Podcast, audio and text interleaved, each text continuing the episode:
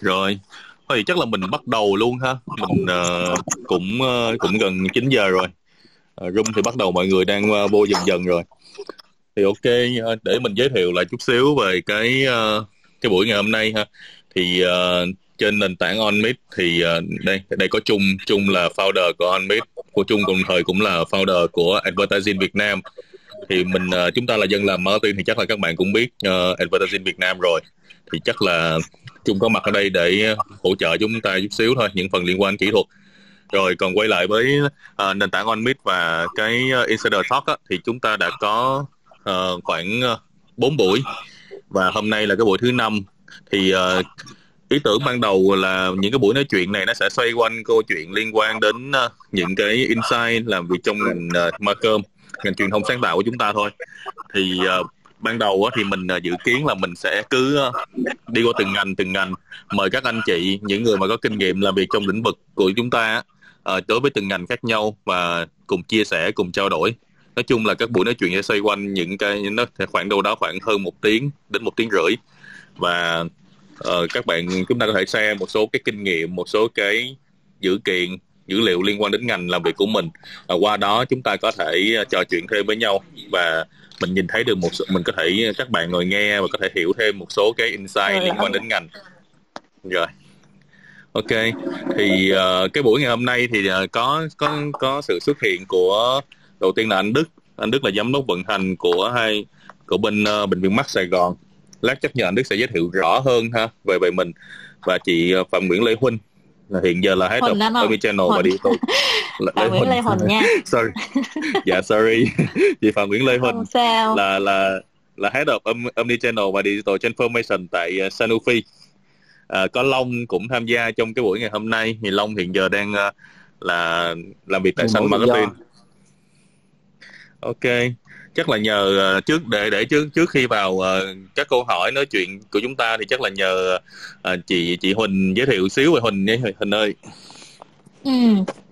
Huỳnh thì hiện giờ đang làm ở Sanofi ha. Trước Sanofi thì Huỳnh có làm ở agency đâu đó khoảng hơn 5 năm. Thì ở agency thì Huỳnh làm tất cả các cái agency từ media cho đến mà full agency về digital chờ luôn. Một số cái agency Huỳnh đã làm qua như là IMIT nè, Isobar, Omnicom Media Group. Thì sau 5 năm thì Huỳnh qua làm Sanofi và tới giờ là cũng được gần hơn 6 năm ở Sanofi. Thì 6 năm ở Sanofi thì cũng làm nhiều vị trí khác nhau, làm digital, làm brand, và hiện giờ là đang phụ trách cái mảng omnichannel và digital transformation cho Sanofi. Ok, cảm ơn Huỳnh. Vậy là làm từ agency xong nhảy qua brand làm lại đúng không ạ? Đúng rồi. Chắc lát nữa sẽ có một số câu hỏi mà mình sẽ hỏi thử xem về khi mà mình chuyển từ một cái môi trường agency mình chuyển qua bên brand mình làm á, đặc biệt là cái brand một cái ngành mà nó cũng tương đối là đặc thù, thì không biết là sẽ có gì thú vị hay không ha. Lát chắc là hỏi Huỳnh sâu hơn về phần đó. Ok. Đức ơi, nhà Đức giới thiệu xíu ạ. Ok anh Hải và mọi người nghe rõ đúng không ạ? Nghe rất rõ luôn. Dạ rồi, cảm ơn. Vậy chắc Đức cũng xin phép gửi lời chào đến các anh chị speaker cũng như các bạn có trong room của ngày hôm nay của Incident Ông. Thì chắc Đức cũng giới thiệu đôi nét về bản thân. Đây cũng có một số anh chị cũng có quen. Thì Đức có 6 năm làm ở trong lĩnh vực dược trước khi chuyển sang làm lĩnh vực của y tế. Thì Đức có 6 năm làm ở tại Dược Hậu Giang, cũng phụ trách về hoạt động về marketing, thì trong đó gồm có quản lý nhãn hàng, cũng có làm về truyền thông, quảng cáo truyền hình, và giai đoạn cuối thì có làm thêm hoạt động về marketing của international marketing ở một số nước mà của Dược Hậu Giang có xuất khẩu sang. Sau đó thì khoảng năm 2016 tôi có chuyển sang lĩnh vực của y tế là tại tập đoàn Hoàng Mỹ, với vị trí là quản lý về sale marketing chăm sóc hàng của một bệnh viện tại Hoàng Mỹ ở đồng bằng sông Cửu Long. Sau đó về Head of Việt, phụ trách về Head Marketing cũng trong khoảng hơn 1 năm, và sau đó thì chuyển sang từ Marketing sang Operation, tức là quản trị vận hành bệnh viện, cho tới hiện nay cũng khoảng 3 năm với vị trí là giám đốc quản trị vận hành của bệnh viện, gồm Bệnh viện Chuyên khoa và Bệnh viện Đa khoa. Thì rất là vui được trao đổi với mọi người trong ngày hôm nay.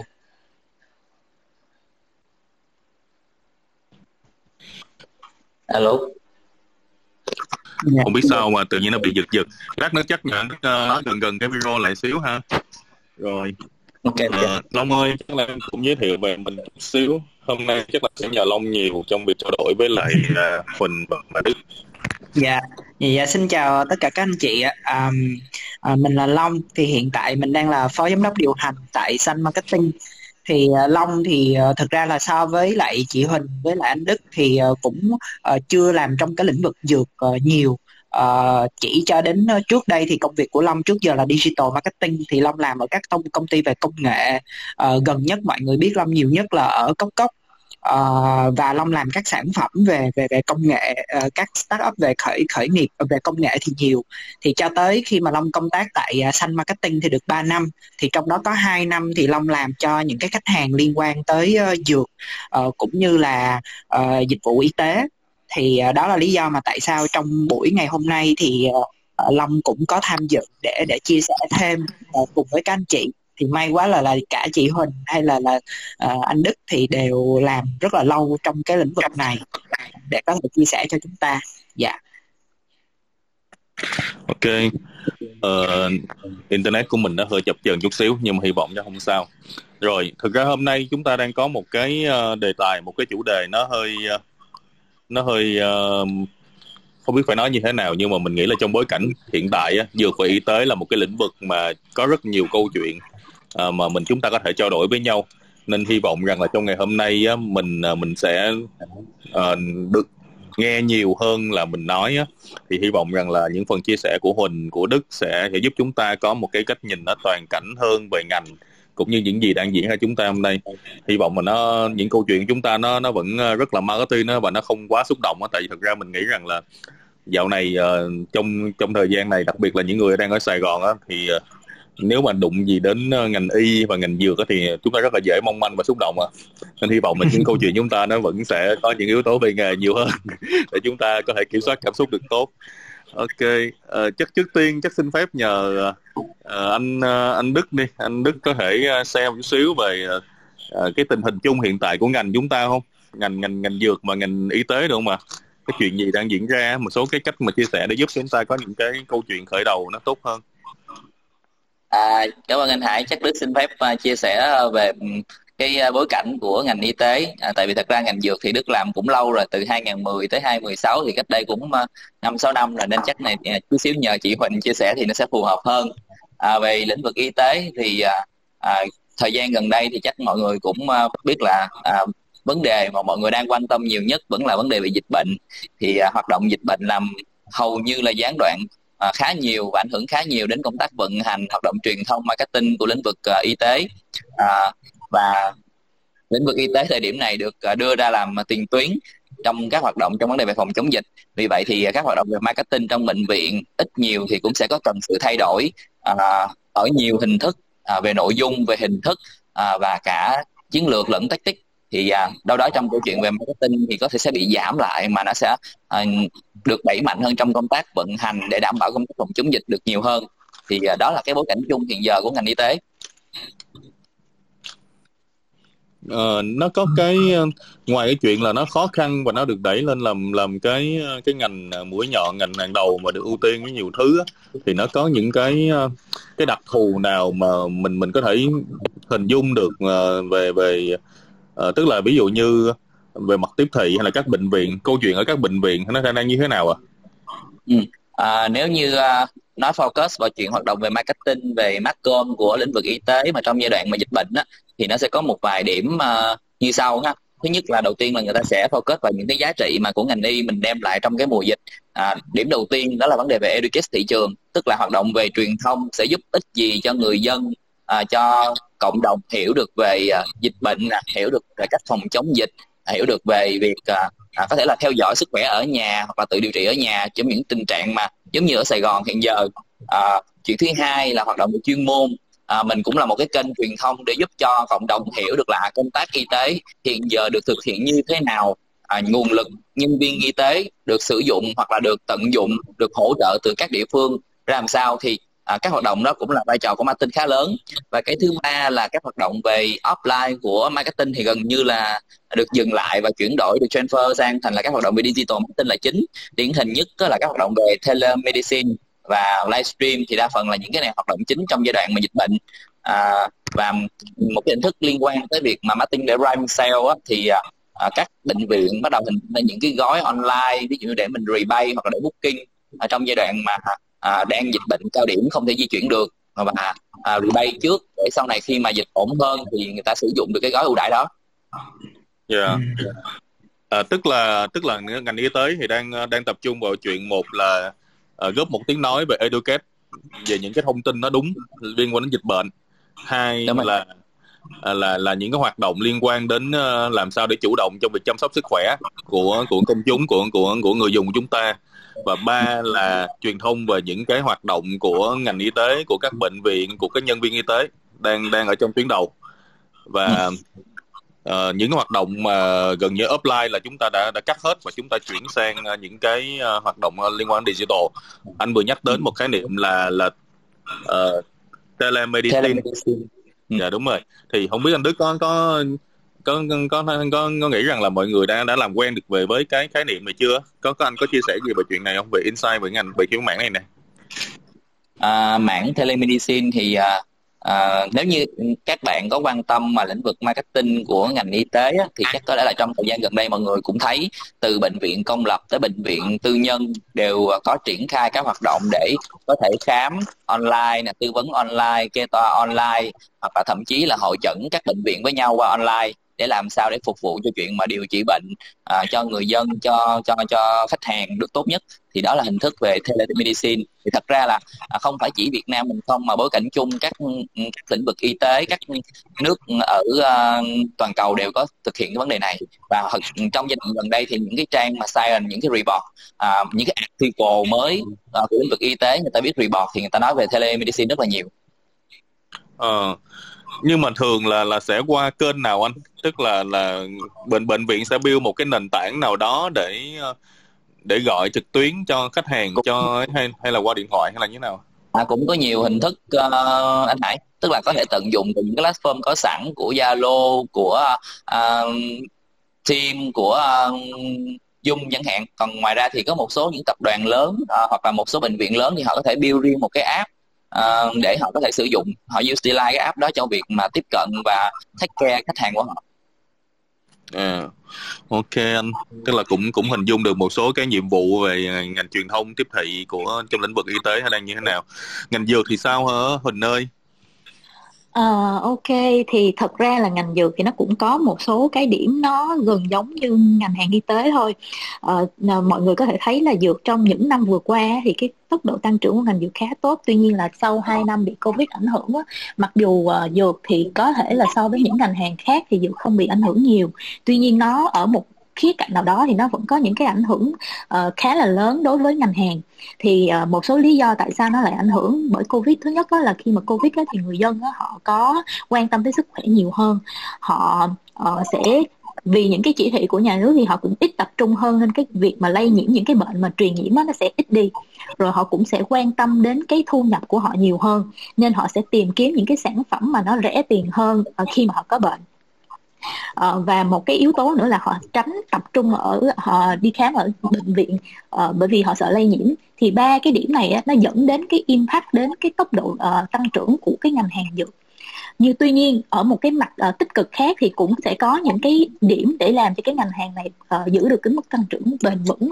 Ví dụ như là mình hạn chế, hiện giờ mình làm Covid thì việc điều trị, việc ra nước ngoài điều trị cho những cái bệnh như là những bệnh ung thư hay gì đó thì nó sẽ không còn được như trước, mà sẽ họ tập trung để điều trị ở trong nước. Rồi cái thứ hai nữa là những người mà có bệnh nền, bệnh mãn tính thì người ta lại rất là quan tâm tới sức khỏe, người ta sẽ cố gắng tìm những cái sản phẩm nào đó để có thể hỗ trợ người ta điều trị tốt hơn cái bệnh nền, để tránh cái trường hợp là nếu như gặp Covid thì có bệnh nền thì nguy cơ tử vong nó cao hơn. Và người ta cũng tập trung để tiêu dùng những cái sản phẩm mà nó giúp người ta prevent cái bệnh tật á. Nên là ba yếu tố mà Huỳnh vừa nói nó giúp cân bằng lại những cái yếu tố mà làm cho cái tốc độ tăng trưởng của ngành dược nó giảm. Thì nhìn chung là cũng có những yếu tố làm cho ngành hàng này nó đi xuống, nhưng cũng có những yếu tố tác động làm cho ngành hàng này nó đi lên. Thì nói chung trong năm 2020 vừa qua, 2021 thì mình chưa hết năm nên mình chưa có nói được. Nhưng mà 2020 thì có tốc độ tăng trưởng của ngành hàng này đó, nó âm 1%. Thì so với tất cả những ngành hàng khác á, thì cái mức độ tăng trưởng âm 1% này nó là ít impact nhất. Và so với tất cả các nước trong khu vực đó, thì cái mức độ tăng trưởng của cái ngành dược ở Việt Nam là nó rô âm ít nhất âm 1% thôi, còn những nước khác là thường là nó âm trên 5% không ạ. Thì cái đó là cái tình hình chung về cái mức độ tăng trưởng của thị trường. Còn nếu mà nói về cái tiếp thị ở trong marketing trong cái ngành hàng dược này nó có gì thay đổi hay không thì dĩ nhiên chắc chắn nó phải có thay đổi. Mặc dù dịch bệnh nhưng mà business là business, mình vẫn phải làm và marketing vẫn phải làm để phục vụ hỗ trợ cho business. Tuy nhiên là cái cách mà mình làm marketing á, thì nó sẽ phải thay đổi một chút xíu. Khi mà mình nói tới ngành hàng dược ha, thì mình sẽ có ba cái nhóm khách hàng ở trong ngành dược. Thứ nhất đó là cái đối tượng bệnh nhân, cái thứ hai nữa là những chuyên viên y tế. Chuyên viên y tế thì mình chia làm hai nhóm, một nhóm là bác sĩ và một nhóm là pharmacy. Thì với ba cái nhóm này thì họ có những cái ảnh hưởng khác nhau với Covid, nên là cái cách tiếp cận của mình với ba cái nhóm này nó cũng sẽ khác nhau. Ví dụ đối với bệnh nhân, giống như lúc nãy mà Đức có chia sẻ, thì ngành dược hay là ngành y tế thì nhiệm vụ của ngành dược, ngành y tế nó cũng sẽ hơi giống nhau, là cái nhiệm vụ của mình là làm sao để educate bệnh nhân, họ hiểu biết nhiều về bệnh hơn để họ bảo vệ, họ prevention cái bệnh của họ, tránh trường hợp là họ ỷ y như trước để khi mà bệnh, tại vì khi mà Covid và ngừa bệnh thì nó sẽ dễ dẫn đến nguy cơ tử vong. Do đó là cái nhiệm vụ patient education là cái nhiệm vụ khá là quan trọng đối với nhóm patient. Làm sao mình sẽ phải cung cấp nhiều kiến thức hơn cho họ để giúp họ ngăn chặn những cái bệnh nền, không phải là ngăn chặn những bệnh nền mà ngăn chặn những cái bệnh truyền nhiễm là thứ nhất. Thứ hai là làm sao để giúp họ manage, quản lý tốt hơn những cái bệnh nền. Bệnh nền là những cái bệnh mà những người mình giống như là bị đái tháo đường, những người bị bệnh tim mạch vân vân, thì những cái bệnh đó là họ đã có sẵn rồi, mình chỉ cung cấp kiến thức để cho họ manage cái bệnh của họ tốt hơn trong cái quá trình này thôi, chứ không thể nào mà hết được những cái bệnh nền. Thì một lần nữa cái vai trò của patient education nó rất là quan trọng trong cái giai đoạn này ha. Đó là đối với patient. Ngoài ra patient cái hành vi của họ trong cái mùa dịch này nó cũng có thay đổi, nghĩa là ngày trước á, cái việc mà patient họ refer đi đến nhà thuốc để mua thuốc á, là một cái thói quen rất là bình thường. Tuy nhiên là sau khi dịch 2 năm thì patient họ bắt đầu là có cái thói quen là chuyển qua order thuốc online, và vì vậy thì các cái hệ thống nhà thuốc họ sẽ phải đẩy mạnh cái hệ thống deliver online như thế nào để hỗ trợ bệnh nhân. Nhưng mọi người có thể thấy là hệ thống nhà thuốc Long Châu hay là An Khang hay là Pharmacity bây giờ là họ có hình thức deliver online cho khách hàng của mình luôn rồi. Thì cái đó là cái thứ hai impact đến những cái hoạt động của nhà thuốc. Còn đối với nhóm y bác sĩ á, thì những cái hoạt động marketing mình vẫn sẽ phải tiếp tục làm, chẳng hạn như mình sẽ có vẫn duy trì những cái buổi chia sẻ về những ca lâm sàng. Tại vì khi mà Covid nó có thì những cái bệnh nền, ví dụ như làm sao để xử lý bệnh nền, bệnh tim mạch, bệnh đái tháo đường khi mà người đó bị nhiễm Covid, thì những cái ca lâm sàng như vậy là những cái mà cần phải được mang ra để mổ xẻ trong cái quá trình mà mình làm marketing. Thì với vai trò là một cái người làm trong ngành dược thì những công ty dược phải hỗ trợ, phải tổ chức những cái buổi tương tác và chia sẻ như vậy cho các bệnh viện tuyến trên, nói chuyện với những bệnh viện tuyến dưới, cho những cái KOL đầu ngành nói chuyện với những cái bác sĩ ở những cái bệnh viện nó xa trung tâm hơn, ở khu vực rural hơn, để họ có kinh nghiệm, họ có chia sẻ về cái cách mà giúp bệnh nhân manage cái bệnh của họ tốt hơn trong mùa dịch. Thì nói chung là cái cách mà mình làm marketing cho mỗi nhóm khách hàng trong cái ngành y tế, trong cái ngành dược đó, nó đều có thay đổi bởi bởi cái sự ảnh hưởng của Covid hết. Mình vừa nghe rằng là mình sẽ có một cái nhóm là những cái chuyên viên y tế, là bác sĩ, những người mà làm việc trong, tức là mình nghĩ là đợt này chắc là ngành dược với lại ngành y tế lại có vẻ thân hơn nữa, đúng không ạ? Tại vì rất là nhiều chuyên viên y tế, rất là nhiều bác sĩ nên đang đùng một cái trong 2 năm nay trở thành KOL. Không biết là bên mảng dược, bên Sanofi có book các bác sĩ của các bệnh viện để làm KOL mà. Thật ra thì dù là mùa dịch hay là không mùa dịch thì Sanofi hay là những công ty trong ngành dược đều phải có mối quan hệ rất là thân thiết với các bệnh viện, với các KOL ở trong ngành hết. Bởi vì cái ngành hàng này nó khác những cái ngành hàng ở bên ngoài lắm. KOL là một người đóng cái vai trò cực kỳ quan trọng ở đây, tại vì cái ngành hàng này nó ảnh hưởng đến sức khỏe người tiêu dùng, nó ảnh hưởng tới sức khỏe bệnh nhân, nó khá là sensitive, nên là cái tiếng nói của KOL lại càng quan trọng. KOL mà không phải là như là một nói ra một cái gì đó vô thưởng vô phạt. Ví dụ như mình có thể thấy là ở ngoài những ngành hàng khác, như ngành hàng tài chính thì hot girl nói về những cái mảng tài chính thì nói sai hay nói đúng gì đó cũng không có cùng lắm là bị lôi ra mổ xẻ thôi, nhưng cũng không ảnh hưởng đến lắm đến sức khỏe người khác, nên nó cũng không có phải là một cái vấn đề nghiêm trọng. Tuy nhiên trong cái ngành hàng này thì KOL rất là quan trọng luôn. Nên là dù có Covid hay không có Covid thì cái việc mà mình tương tác với KOL là một cái nhiệm vụ mà tối quan trọng của marketing trong cái ngành dược đó. Mình lát mình sẽ quay lại phần này ha, tại vì thật ra mình thấy có một cái hiện tượng là thật ra các trung tâm y tế hoặc là các bệnh viện là ít khi sử dụng bác sĩ để lên tiếng nói cho bệnh viện, mà thấy các nhà thuốc nè, các công ty dược, các đơn vị bán thuốc hoặc là các công ty bảo hiểm lại sử dụng các y bác sĩ lại dùng để làm tiếng nói cho mình khá là nhiều. Tức là mình xem khá là nhiều livestream, talk show này nọ thứ. Có thể là một lát mình có thể quay lại nói cái chuyện vấn đề này nó sâu hơn. Tại vì thật ra là nếu mà mọi người sẽ thấy KOL trong ngành dược nó sẽ không mình không biết những công ty bên ngoài như thế nào, nhưng mà phần lớn những công ty lớn trong ngành dược mà mình có quan tâm thì cái cách mà họ sử dụng KOL, họ không bao giờ dùng KOL để nói tốt về sản phẩm của họ hết. Bên Sanofi cũng vậy, mình chưa bao giờ dùng KOL để nói là phải xài sản phẩm của Sanofi, Sanofi có sản phẩm gì ưu việt hết, mà mình chỉ dùng KOL để sharing những cái kiến thức của họ về một cái molecule nào đó, sharing cái kinh nghiệm của họ về một ca lâm sàng nào đó, mà có thể là sử dụng molecule A giải quyết cái ca này, sử dụng molecule B để giải quyết ca khác. Mọi người hình dung là molecule là một cái thành phần rất là quan trọng trong sản phẩm của dược ha. Ví dụ như cái sản phẩm Panadol thì nó có paracetamol ở trong đó, thì rất nhiều cái sản phẩm có paracetamol trong đó, chứ không phải chỉ có riêng Panadol có, Aspirigan cũng có, hay là Decongen cũng có paracetamol. Thì cái đó là cái paracetamol là cái mà hoạt chất và molecule mà mình sẽ nói nhiều hơn.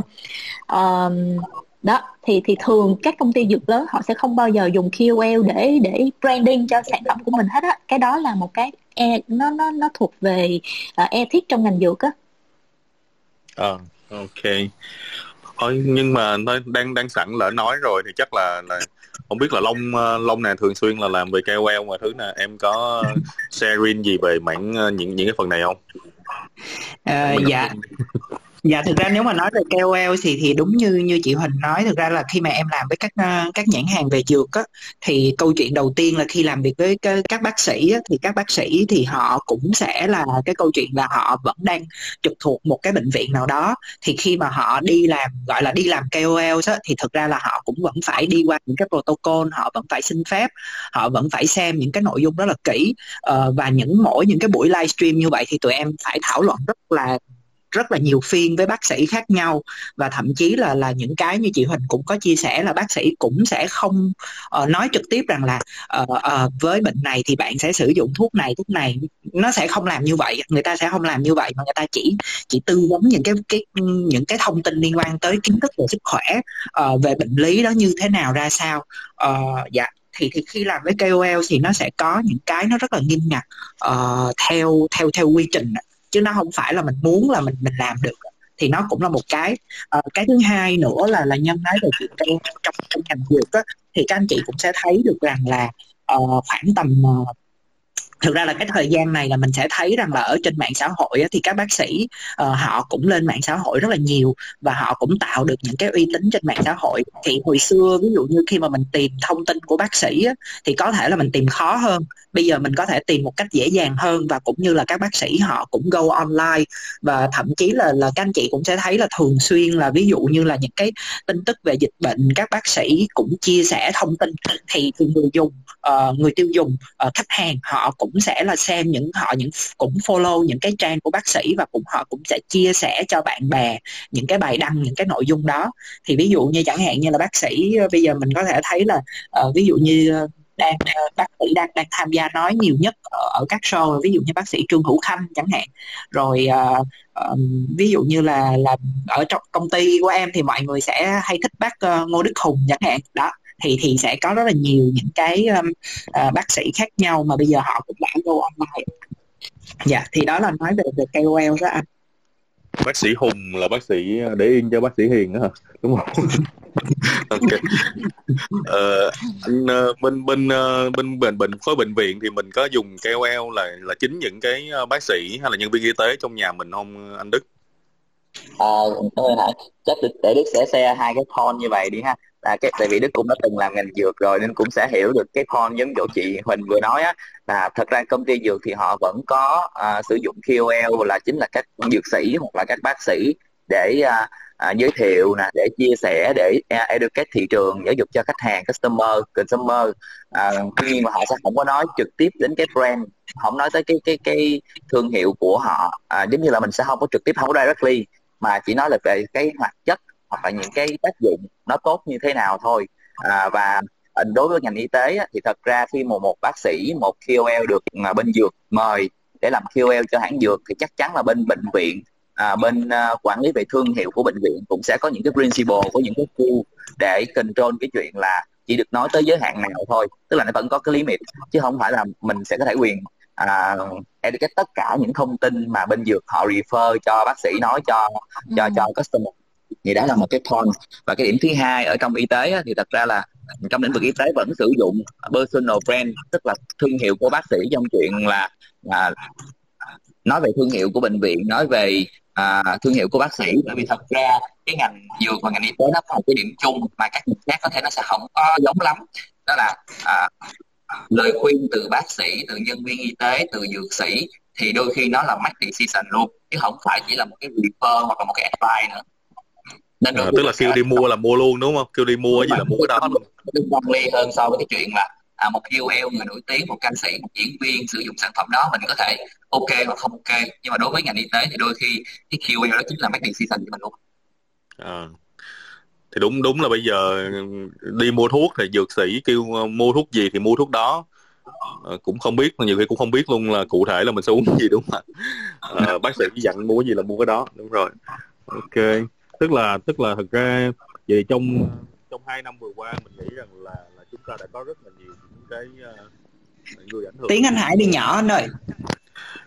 Sorry, mọi người nghe rõ lại chưa? Dạ rồi. Mình nghĩ là đầu tiên là trong 2 năm vừa qua, bởi vì cái đặc thù của ngành y tế là trở thành ngành tuyến đầu, thành thử là mình đã có thêm rất là nhiều những cái người ảnh hưởng, người có sức ảnh hưởng lớn là đi trực tiếp là những nhân viên y tế. Nên cái hoạt động mà mình nghĩ rằng là nó khá là sôi nổi đối với mảng liên quan đến KOL và influencer trong ngành y tế và ngành dược. Rồi hồi nãy anh Đức có nhắc đến khái niệm telemedicine, thì mình quay lại mình hỏi một xíu là vậy thì thật ra người dùng á, họ có đáp ứng nhanh với cái việc mà khám và chữa bệnh qua những cái ứng dụng online không? Tại vì cái này mình nghĩ nó vẫn là một cái khó khăn đó. Mình không biết rằng là việc y bác sĩ mà người dùng á, họ có thực sự họ thoải mái với cái việc mà trao đổi về bệnh tình, khám và chẩn đoán qua những ứng dụng online không ạ? Cảm ơn câu hỏi của anh Hải. Thật ra Đức sẽ chia sẻ như thế này ha. Về telemedicine thì ở Việt Nam mình đôi khi nó vẫn có sự biến tướng so với hoạt động telemedicine của nước ngoài. Bởi vì sao? Mình vẫn phải thừa nhận một điều rằng là tệp khách hàng mà người lớn tuổi ở Việt Nam mình thì vẫn chưa quen với chuyện là sử dụng những cái digital channel hoặc là những cái tool từ internet. Nên nếu như trường hợp một bệnh viện hoặc là một đơn vị y tế họ triển khai telemedicine thì họ sẽ phải consider trong cả hai tệp khách hàng. Tệp khách hàng đối tượng trẻ hoặc đối tượng mà có sử dụng được những cái channel từ online, còn một cái tệp khách hàng là họ hoàn toàn không hề tiếp cận được những cái vấn đề về online. Thì thường thì những đối với kinh nghiệm thôi ha, thì nếu như là những đối tượng mà tiếp cận được online thì mình dễ lắm, tại vì mình có bao nhiêu kênh mà mình cảm thấy phù hợp và những kênh đó mà mình cảm thấy mình tận dụng, mình utilize được thì mình sẽ utilize thôi. Còn những cái đối tượng mà mình không nằm trong cái tệp mà liên quan tới online, không quen với digital thì buộc là mình phải suy nghĩ tới những cách khác, có thể là call center. Thực ra thì call center vẫn là một những hình thức mà những người lớn tuổi họ thích, tại vì họ được nói chuyện riêng, họ alo, họ trao đổi, họ hỏi, nhiều khi là họ hỏi xong lát nữa tắt, họ quay lại họ hỏi tiếp rồi. Nên đối với telemedicine thì nó có cái đặc thù là có những đối tượng khách hàng nó hơi khác ở nước ngoài, bởi vì cái số lượng mà những người quen với digital thì ở nước ngoài chắc chắn nó sẽ cao hơn ở Việt Nam mình. Thì Huỳnh cũng muốn chia sẻ thêm một xíu từ cái ý của Đức á. Thì thật ra cái telemedicine nó thật không phải là mình chỉ phát triển khi mà có dịch Covid. Thật ra chính phủ mình á, đã có một cái chương trình digital transformation cho cái ngành hàng dược và y tế.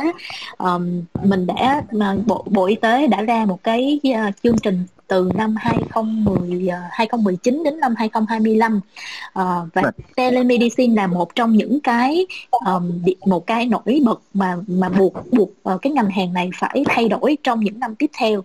Thì hiện giờ không phải là nó là may, nhưng mà tại cái thời điểm mà Bộ Y tế bắt đầu ra cái chương trình về digital transformation đó thì mình bị ảnh hưởng bởi Covid, nên là cái việc triển khai telemedicine nó được đẩy nhanh hơn dự kiến. Chứ thật ra nếu không có Covid thì mình cũng sẽ triển khai cái telemedicine này. Chính xác, tức là đến năm 2025 á, thì là mọi người sẽ thấy là theo cái gọi là cái quyết định của Bộ Y tế cũng như của nhà nước mình á, là triển khai đến năm 2025 sẽ gần như digital hóa những cái hồ sơ bệnh án, tức là đưa lên điện tử hết.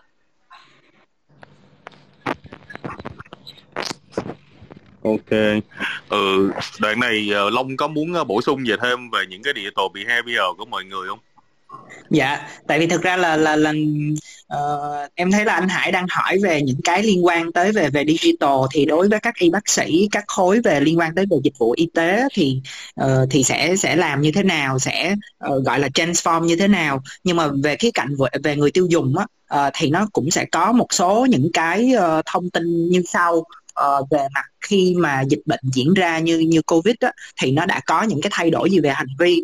Thì có một cái báo cáo của Kantar em nhớ là vào 2020 á, thì có nói về cái gọi là cái cách nhìn nhận của khách hàng đối với nhãn hàng trong cái thời đại bây giờ.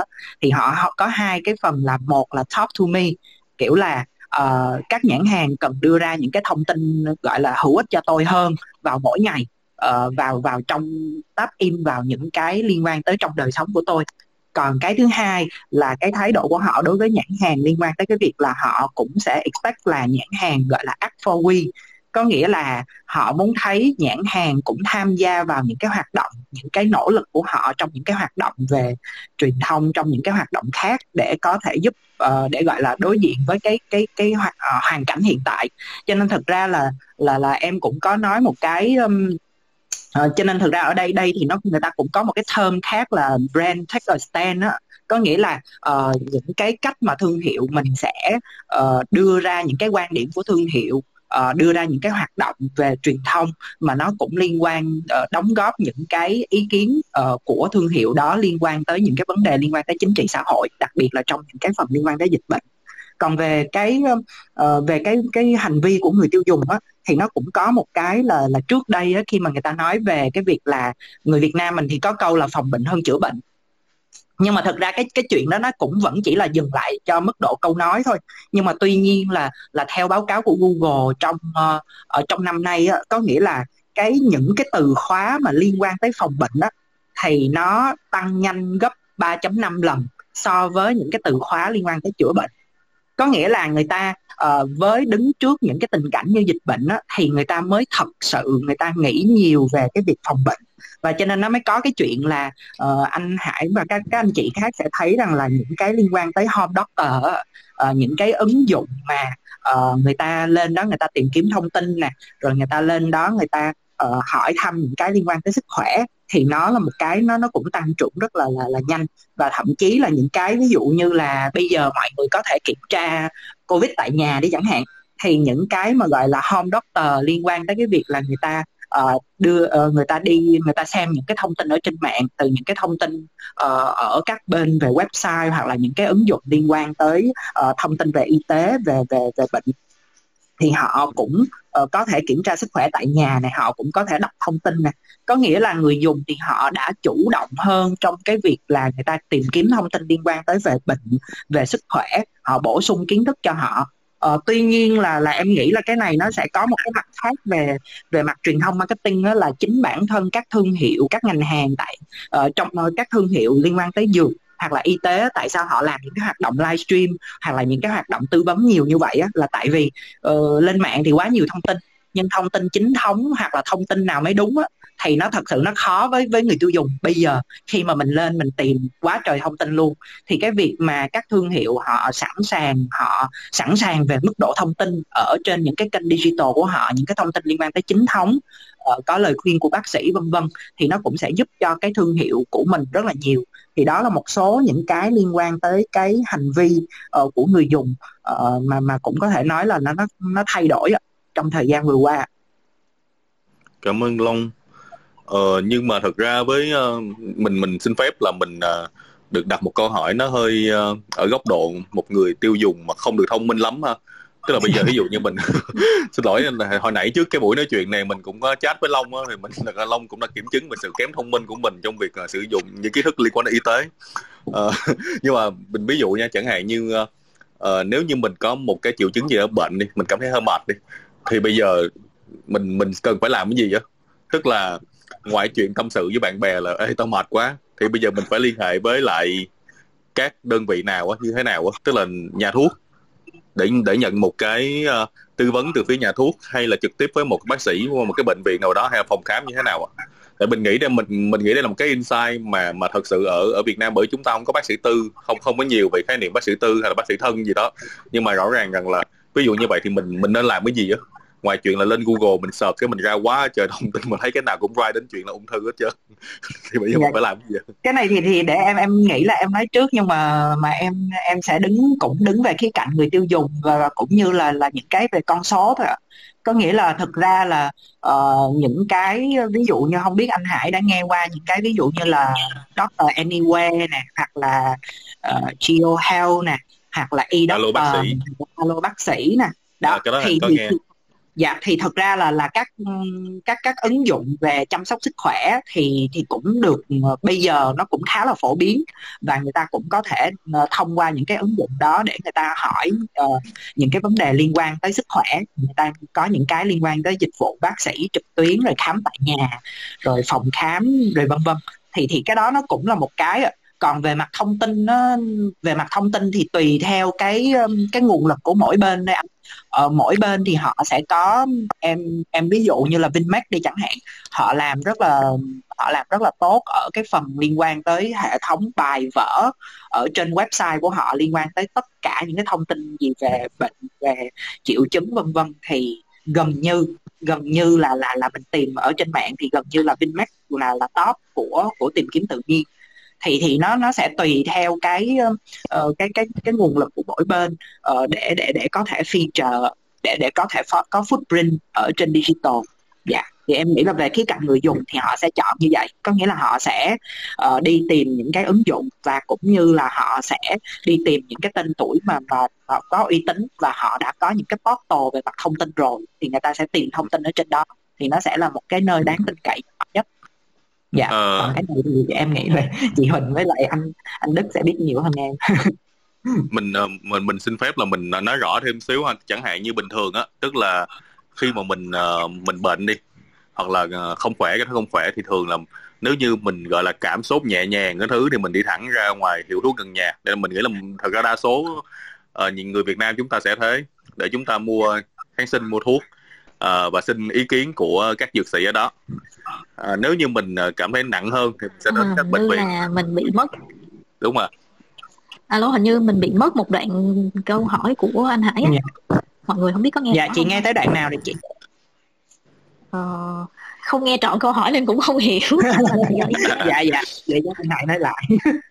Mình đang hỏi là cái hành vi bình thường á chị Huỳnh ơi, là như bình thường nha, là nếu mà mình bị bệnh mình kiểu là cảm xúc nhẹ nhàng thì mình đi thẳng ra ngoài các hiệu thuốc gần nhà để mình xin ý kiến của các hiệu thuốc mua thuốc.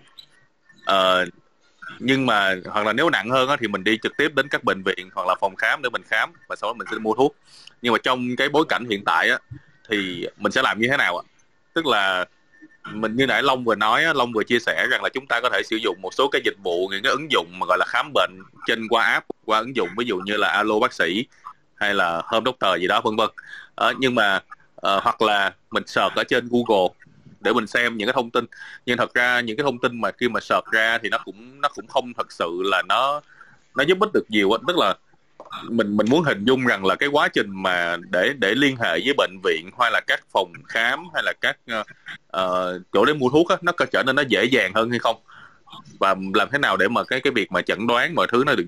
Tức là đối với một người mà cũng biết, cũng có hành vi về digital như mình thì nó còn tương đối là, nghĩa là mình đang khá là mù mờ á, thì bây giờ cái việc đó nó được giải quyết như thế nào đối với lại các trong thời điểm hiện tại, đặc biệt là giãn cách mọi thứ. Thì chắc để Huỳnh trả lời trước, rồi có gì nhờ Đức bổ sung thêm, vì Đức làm ở bệnh viện thì chắc là Đức sẽ biết rõ hơn những cái lời, biết Đức sẽ có những cái lời khuyên hữu ích hơn cho anh Hải ở đây ha. Thì với vai trò là công ty dược á, những công ty trong ngành hàng dược này á, thì làm sao để giúp bệnh nhân họ có những cái chẩn đoán tốt hơn khi mà họ có những cái triệu chứng về bệnh. Thì cái cách mà những nhãn hàng thường sẽ làm đó là sẽ kết hợp với một số hội chuyên ngành hoặc là một số bệnh viện uy tín để làm những cái chương trình giáo dục bệnh học về những cái bệnh phổ biến, những cái ví dụ như dấu hiệu này thì là bệnh gì, hoặc là bệnh những cái dấu hiệu phổ biến trong cái bệnh, những cái bệnh nền khi mà gặp những cái triệu chứng này thì nên làm sao. Sẽ có những cái buổi giáo dục, những cái chương trình, những cái bài viết về những giáo dục bệnh học phổ biến, rồi những cái livestream talk show về những cái bệnh phổ biến như vậy để mọi người có thêm kiến thức trong mùa này. Nhưng mà thường các công ty dược sẽ không tự làm chuyện này được một mình. Các công ty dược sẽ phải phối hợp với bệnh viện nè, hoặc là những cái hội liên quan. Cái vai trò của công ty dược ở đây chỉ là hỗ trợ, tài trợ để có thể bệnh nhân có thể tiếp cận được kiến thức về bệnh học một cách tốt hơn, thì các công ty dược chỉ dừng lại được ở đó. Còn cái việc là làm sao để bệnh nhân có thể tiếp cận được tốt hơn với bác sĩ, nhận được những cái tư vấn online, nhận được những cái tư vấn khám chữa bệnh từ xa, thì cái này là nó cái vai trò của ngành y tế rồi. Các công ty dược không có thể nào mà tương tác được nhiều ở đây. Tuy nhiên là đúng như hồi nãy Long có nói, hiện giờ có một số cái nền tảng về y tế mà như là Jio Health nè, e-doctor nè, Doctor Anywhere, thì là những cái bạn này là hiện giờ có cung cấp cái dịch vụ là online consultant. Thì Huỳnh chỉ biết là nếu như mình muốn, với vai trò là một người bệnh nhân, khi mà mình có những cái dấu hiệu về bệnh thì cái nguồn đầu tiên mình có thể tiếp cận là một số cái trang web của những bệnh viện lớn, chẳng hạn như hiện giờ cái bệnh viện Đại học Y Dược nè và bệnh viện Vinmec nè là hai cái bệnh viện mà có cái hub thông tin về bệnh nhiều nhất và nó chính thống nhất. Thì mình có thể lên đó để mình tham khảo những cái triệu chứng nó liên quan tới cái bệnh mà mình đang muốn tìm. Rồi sau đó, sau khi cái bước mà mình tìm hiểu về information về cái bệnh của mình xong rồi, tiếp theo mình sẽ phải làm gì, mình có được nói chuyện với chuyên viên y tế hay không, mình như thế nào, mình nói chuyện từ xa với chuyên viên y tế như thế nào, thì cái đó thì chắc là nhờ anh Đức chia sẻ thêm. Cảm ơn chị Bình. Về phần của góc độ y khoa thì Đức cũng xin phép chia sẻ với câu hỏi của anh Hải á. Thì thật ra thì đúng như chúng ta cũng thấy đó, ở thị trường của Việt Nam mình thì để mà tìm một thông tin y tế thì nó cũng rất là nhiều kênh khác nhau, mà mình cũng không biết được kênh nào là mình có thể trust được tốt nhất. Từ chuyện chúng ta lên trên online, chúng ta search cũng ra, chúng ta vào một số fanpage của một số nhà thuốc, đôi khi nhà thuốc có fanpage để tư vấn luôn ha mọi người, cũng có, rồi từ các công ty dược, từ các bệnh viện, các tổ chức của nhà nước, thì thật ra các kênh đều có thể tiếp cận được thông tin cả. Tuy nhiên không, cái kênh nào mà mình tin thì còn phụ thuộc vào chuyện là cái brand đó họ làm như thế nào. Cái này mình không dám là debate là kênh nào làm tốt, kênh nào làm không tốt ha. Mình chỉ nói là tùy thuộc vào cách mà quản lý điều hành của từng thương hiệu, họ control về mặt information được public cho mọi người như thế nào thôi.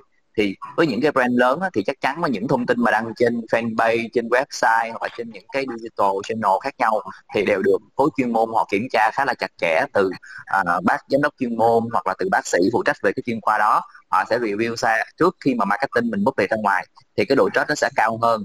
Còn cái chuyện mà mình tiếp cận để khám bệnh, làm sao mà trong giai đoạn này mà mình không có đi ra ngoài được thì sao mình khám bệnh đó, thì như nãy đứa có nói là hiện giờ là các kênh y tế họ đang triển khai cái telemedicine đó, để giúp cho chúng ta có thể được tư vấn những cái cơ bản ban đầu trước, song song là marketing hỗ trợ cho khối chuyên môn trong việc là truyền thông những cái kiến thức cơ bản để cho người dân, để cho cộng đồng tự hiểu được cách chăm sóc bản thân, cách tự bảo vệ bản thân mình. Mình lấy một cái ví dụ đơn giản như thế này ha. Ví dụ như mọi người gần đây mọi người hay nói tới cái chuyện là chúng ta phải đo cái SPO2, nồng độ oxy trong máu á, khi mà chúng ta bị nhiễm Covid đi chẳng hạn. Thì thật ra mọi người chỉ hình dung được là oxy trong máu được gọi là SPO2, nhưng mà để chỉ số như thế nào thì gọi là bình thường, và chỉ số như thế nào không gọi là không bình thường thì chúng ta phải có sự educate. Và ngay cả chuyện mà chúng ta đo SPO2 mà nó dưới 95% đi, chúng ta cũng chưa chắc rằng là do cái vấn đề do bị Covid nó gây ra, tức là nó có nhiều cái nguyên nhân, có nhiều cái reason để dẫn đến cái chuyện SPO2 của mình bị giảm, thì chỉ có bác sĩ, chính cái nhân viên y tế họ mới xác định giúp chúng ta được thôi. Thì cái việc mà chúng ta lấy thông tin từ đâu thì mình xin mạng phép và confirm là chúng ta nên lấy thông tin từ nhân viên y tế, tức là từ bác sĩ, từ những người mà có kiến thức trong lĩnh vực y tế của họ phụ trách, thì lúc đó chúng ta hẳn tin.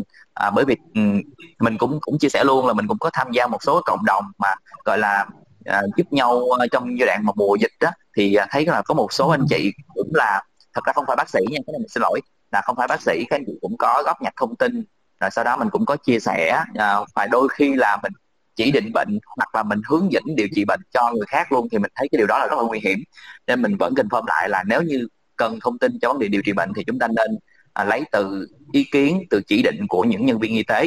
Đó là điều mà mình nghĩ là mình nên chia sẻ trong buổi ngày hôm nay. Vậy thì cái phần của anh Đức vừa nói, anh Hải, thì em nghĩ là có bổ sung cái liên quan thuộc về fact, về hành vi của người tiêu dùng nói chung á, thì thực ra là hành vi của người tiêu dùng nói chung á thì nó sẽ vẫn nằm ở câu chuyện là thông qua những cái gọi là word of mouth, có nghĩa là nếu như ai đã chữa, ai đã qua cái bác sĩ đó, ai đã đến cái bệnh viện đó, thì thường là cái người ta đã trải qua cái trải nghiệm đó rồi á, thì người ta lại chia sẻ cái đó cho bạn bè, và thường là đối với những cái người khác người ta tìm kiếm về thông tin đó, thì người ta vẫn có xu hướng người ta tin cậy những cái thông tin về bạn bè của họ, là những cái người mà sẽ tư vấn lại cho họ cái chuyện đó để đến gặp đúng bác sĩ đó. Thì nó là một cái fact về cái việc là người tiêu dùng họ đang tìm kiếm thông tin như thế nào á anh. Thì tất nhiên là về mặt educate người dùng thì nó vẫn sẽ có những cái mà ví dụ như cách đây khoảng tầm 2 năm thì em có làm cái ở Sun thì có làm cái dự án là với lại WHO liên quan tới kháng sinh chẳng hạn. Thì ví dụ như chẳng hạn như là cái chuyện thuốc kháng sinh, thì mọi người cứ có bệnh thì mọi người cứ uống kháng sinh thôi, nhưng mà nó sẽ không kê toa hay là không có theo cái lời khuyên chính thống nào hết. Nhưng mà cái đó nó cũng đã được word of mouth một cái thời gian rất là lâu, thì nó sẽ liên quan tới cái việc là kháng sinh. Thì việc mình educate thì cái chương trình đó thì WHO bản thân họ cũng phải kết hợp với rất là nhiều từ bệnh viện, từ bác sĩ để họ làm những cái hoạt động tuyên truyền rất là lớn, chỉ để nói về cái chuyện là hãy sử dụng thuốc kháng sinh đúng cách, và kháng sinh là gì đó. Thì nó sẽ là những cái như vậy, em nghĩ là nó là câu chuyện của chung.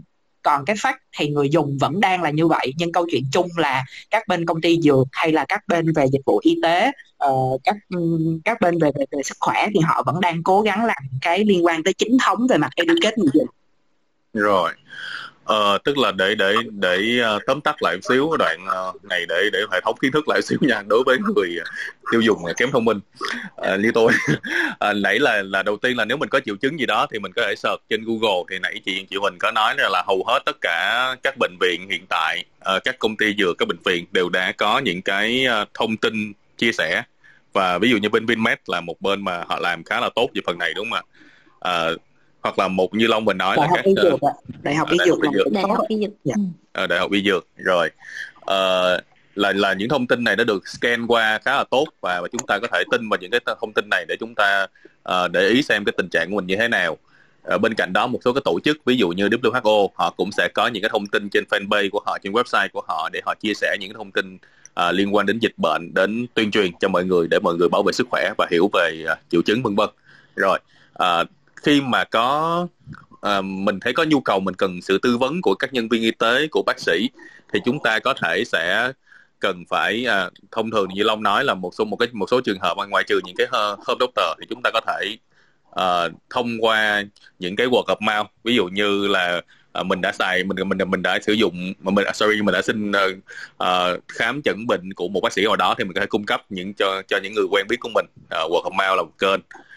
Gần đây thì chúng ta có thêm là bởi vì như đợt vừa rồi là cái việc mà rất là khó khăn trong việc tìm kiếm thông tin của các bác sĩ thì có rất là nhiều những thông tin bác sĩ được public, những cái tổ chức được liên tục được chia sẻ. Thì này, lúc nãy anh Đức cũng có nói phần đó rồi. Nhưng mà cho mình hỏi một cái nữa là ví dụ như vậy thì khi mình muốn liên hệ trực tiếp với một cái phòng khám hoặc là một cái bệnh viện nào đó thì mình sẽ PM trực tiếp trên Facebook fanpage của cái bệnh viện đó, đúng không ạ? Là một kênh. Hoặc là mình gọi trực tiếp bên đó thì sau đó thì bên bác sĩ sẽ có những người add Zalo để mình nói chuyện hay như thế nào anh Đức? hoặc là trên Zalo thì mình có kênh chính thức của mình ở trên đó không? Có anh, thực ra thì Đức lấy ví dụ đi ha, ở bên Hoàng Mỹ đi, các bệnh viện ở Hoàng Mỹ thì các bạn marketing cũng triển khai rất là nhiều kênh để tạo sự thuận lợi cho khách hàng, từ chuyện là inbox trên fanpage nè, có số hotline riêng nè, có phòng khám online nè, rồi có cả những hoạt động trên Zalo Pay hoặc là những kênh khác để mình có thể tương tác được một cách rất là bình thường. Và ngay cả bên MSC nhiều cũng vẫn có. Thì thật ra là hầu như các bệnh viện mà thuộc về hơi gọi là modern hospital thì các kênh về tiếp cận khách hàng hầu như đều khá nhiều. Thì trong cái mảng này mình có hai loại ha, mình thường nói là mình sẽ có bệnh viện công và bệnh viện tư.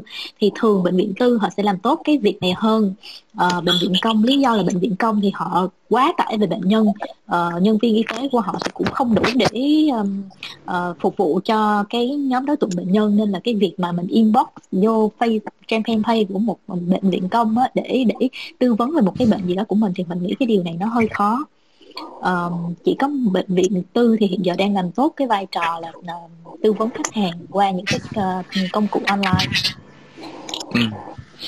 Nhưng cho mình hỏi thêm một cái nữa là thật ra mình nghĩ rằng là như những bệnh nhân, những người mà giống như mình đi thì cái điều kiện mà để tiếp cận với những cái kênh này á, những kênh trực tuyến của các bệnh viện nó vẫn là một cái điều mà tương đối nó dễ dàng. Nhưng mà đặc biệt trong cái giai đoạn hiện tại này, cái nhóm những người mà gọi là lao động phổ thông á, những người mà có hoàn cảnh khó khăn á, thì liệu rằng là cái kênh online nó có phải là một cái kênh mà đủ tốt để có thể tiếp cận được họ không? Hoặc là các công ty dược hoặc là các bệnh viện á, có những cái phương án hay là có cách thức nào để mà chăm sóc tới nhóm này không ạ? Chắc Đức xin phép sẽ nói trước hả chị Huỳnh? Về phần bên y tế thì nãy Đức cũng có chia sẻ đó, thì những cái nhóm đối tượng khách hàng mà thuộc về gọi là không có quen sử dụng những cái hoạt động trên internet hoặc là không biết về digital á, thì mình cần phải tìm cho họ những kênh để họ có thể tiếp cận được với mình trong giai đoạn dịch bệnh này. Chắc chắn rằng là chúng ta không thể nào mà tiếp cận tốt bằng so với những người mà họ rành về internet, rành về những kênh về digital. Ví dụ như giới trẻ chẳng hạn là họ rất là rành rồi. Vậy thì những cái đối tượng mà người lớn tuổi, người già hoặc là ở những vùng mà nông thôn mà họ không có rành về internet á, thì mình phải suy nghĩ những cách khác. Ví dụ như nãy Đức có nói là về call center nè, hoặc là về SMS brand name nè, thì đó là những cách mà mình có thể tiếp cận. Hoặc thậm chí mình cũng có thể tiếp cận bằng cái kênh là Boss Marketing, tức là thông qua kênh bưu điện á. Thì hiện giờ kênh bưu điện họ cũng đang phát triển về lĩnh vực marketing để hỗ trợ cho support cho các brand khá là nhiều. Không biết mọi người có biết thông tin này không thì Đức cũng chia sẻ thêm á. Ví dụ như mình có thể cung cấp một cái thông tin về một bệnh lý mới hoặc là một cái thống kê mới nào đó về bệnh lý cho những khách hàng, cho những bệnh nhân đã điều trị của bệnh viện mình thông qua kênh bưu điện chẳng hạn. Thì nó cũng là một kênh mà mình có thể tận dụng được. Ok, cảm ơn anh Đức.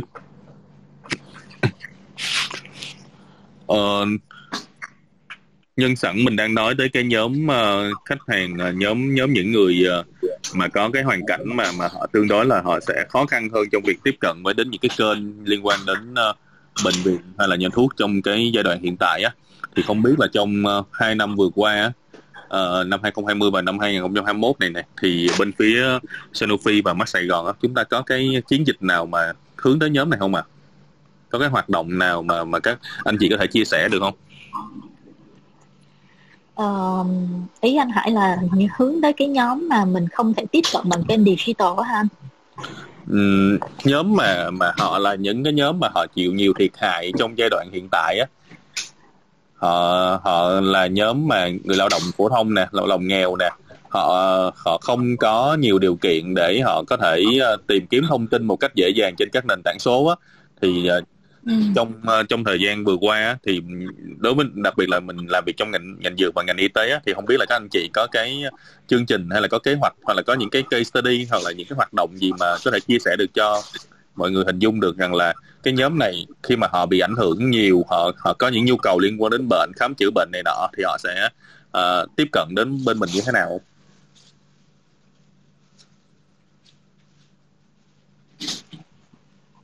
Câu hỏi này chắc là Huỳnh nhường cho anh Đức, tại vì đối với công ty dược giống như lúc nãy Huỳnh có chia sẻ đó, thì theo cái quy định của nhà nước mình về quảng cáo cũng như làm truyền thông trong cái ngành dược đó, thì các công ty dược thì sẽ không được phép tiếp cận trực tiếp bệnh nhân để giáo dục về một cái bệnh nào hết.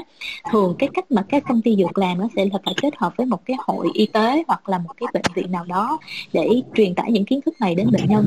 Thì hiện giờ trong cái giai đoạn dịch bệnh đó, từ năm 2019 thì Sanofi đã đẩy mạnh cái chương trình giáo dục cộng đồng rồi. Tuy nhiên là cho cái nhóm mà không thể cho cái nhóm mà bị ảnh hưởng nặng nề bởi Covid, giống như là tầng lớp lao động chân tay rồi những cái người mà khó tiếp cận với những kênh digital á, thì thực sự là cái nhóm đó hiện giờ vẫn là một cái nhóm mà chưa có, mình gọi là nhóm untapped á, chưa có được tiếp cận nhiều. Cái đó là một cái sự thật mà Huỳnh nghĩ là mình phải thừa nhận. Mình chưa có nhiều cái chương trình để tiếp cận họ, để giáo dục cho họ những cái chương trình về bệnh học, ngoại trừ những cái chương trình về CSR, những cái chương trình hỗ trợ về mặt tài chính, hoặc là những cái lương thực phẩm, nhu cầu thiết yếu. Còn cái chương trình nói về giáo dục bệnh học thì hiện giờ thực sự là chưa.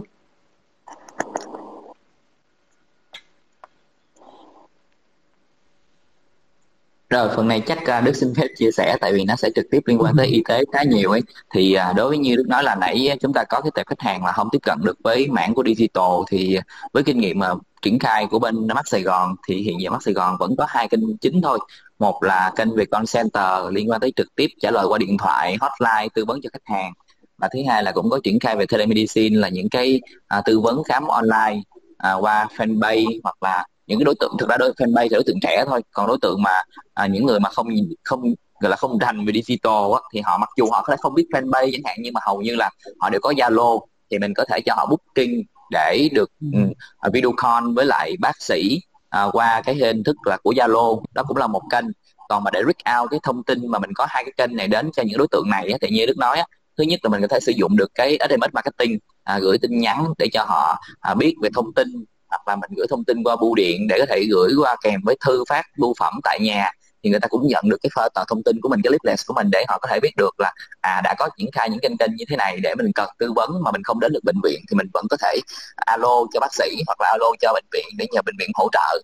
Còn để giúp cho khách hàng mà gọi là có thể keep được cái voucher hay là cái promotion trong giai đoạn này á, họ chưa tới được bệnh viện thì mình có thể triển khai thêm những cái mảng, ví dụ như là cho họ booking trước, cho họ đặt cọc, hoặc là những cái package mà họ sẽ repay, họ sẽ trả trước, và sau đó thì sau hết dịch thì họ vẫn có thể sử dụng được trong một cái long term khoảng 12 tháng chẳng hạn.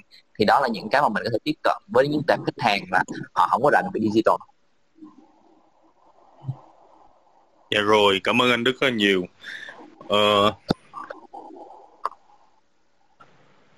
Ở đây chắc là mình quay lại nhờ chút xíu ha. Mình nghĩ rằng là trong hai năm vừa qua thì rõ ràng rằng là những cái hoạt động, những cái công việc của anh chị nó cũng có những cái sự thay đổi nhất định so với là giai đoạn trước dịch. Giai đoạn trước dịch mà nghĩa là mình buộc phải go digital nhiều hơn, mặc dù là chúng ta đã có một cái sự ủng hộ và chỉ thị của chính phủ là từ năm 2019 là mình sẽ phải transformation cái ngành dược và ngành y tế của mình trong nhiều hoạt động. Nhưng mà như vậy thì mình quay lại với một cái hồi nãy có như lúc đầu mà chị Huỳnh có giới thiệu á, thì không biết là khi mà bắt đầu chuyển từ lĩnh vực agency, khi chuyển qua một cái mảng mà nó khó hơn và nó chuyên sâu hơn á, nó đặc thù hơn, thì không biết chị Huỳnh có muốn chia sẻ gì về cái giai đoạn mà khi chuyển ngành như vậy á, mình có những cái câu chuyện nào, có những gì thú vị không? Huỳnh nghĩ là có những cái chia sẻ như sau. Khi mà một bạn nào có ý định chuyển từ môi trường agency qua làm client, mà đặc biệt là client đó thì làm trong ngành dược, thì mọi người ở trong thị trường thường hay nói với nhau ngành dược khá là conservative, khá là bảo thủ. Cái đó là cái perception của mình trước khi mình bước vô cái ngành hàng này. Tuy nhiên thực tế là không phải là lúc nào cũng là conservative.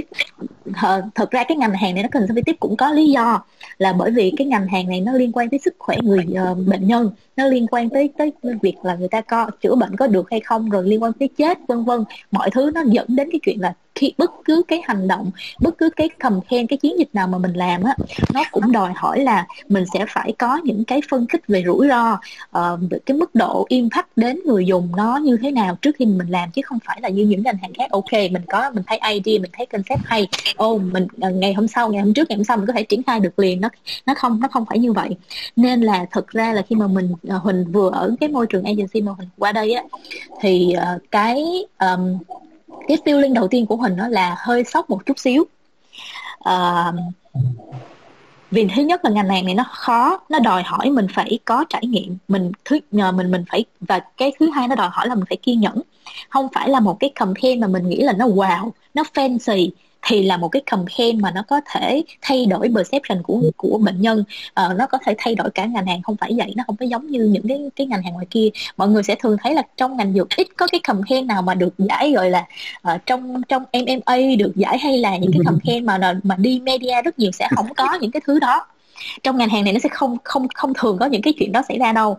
Những gì mà mình làm trong ngành hàng này là mình chú trọng vào yếu tố là nó có thực sự improve cái chất lượng cuộc sống của bệnh nhân hay không, nó có thực sự thay đổi cái perception, cái hiểu biết của bệnh nhân hay không, chứ mình không có chú trọng tới việc là ok mình làm cái đó thị trường có biết đến mình hay không, người ta có biết mình đang làm marketing cho công ty dược hay không. Mình không chú trọng, mình phải bỏ qua những cái yếu tố đó.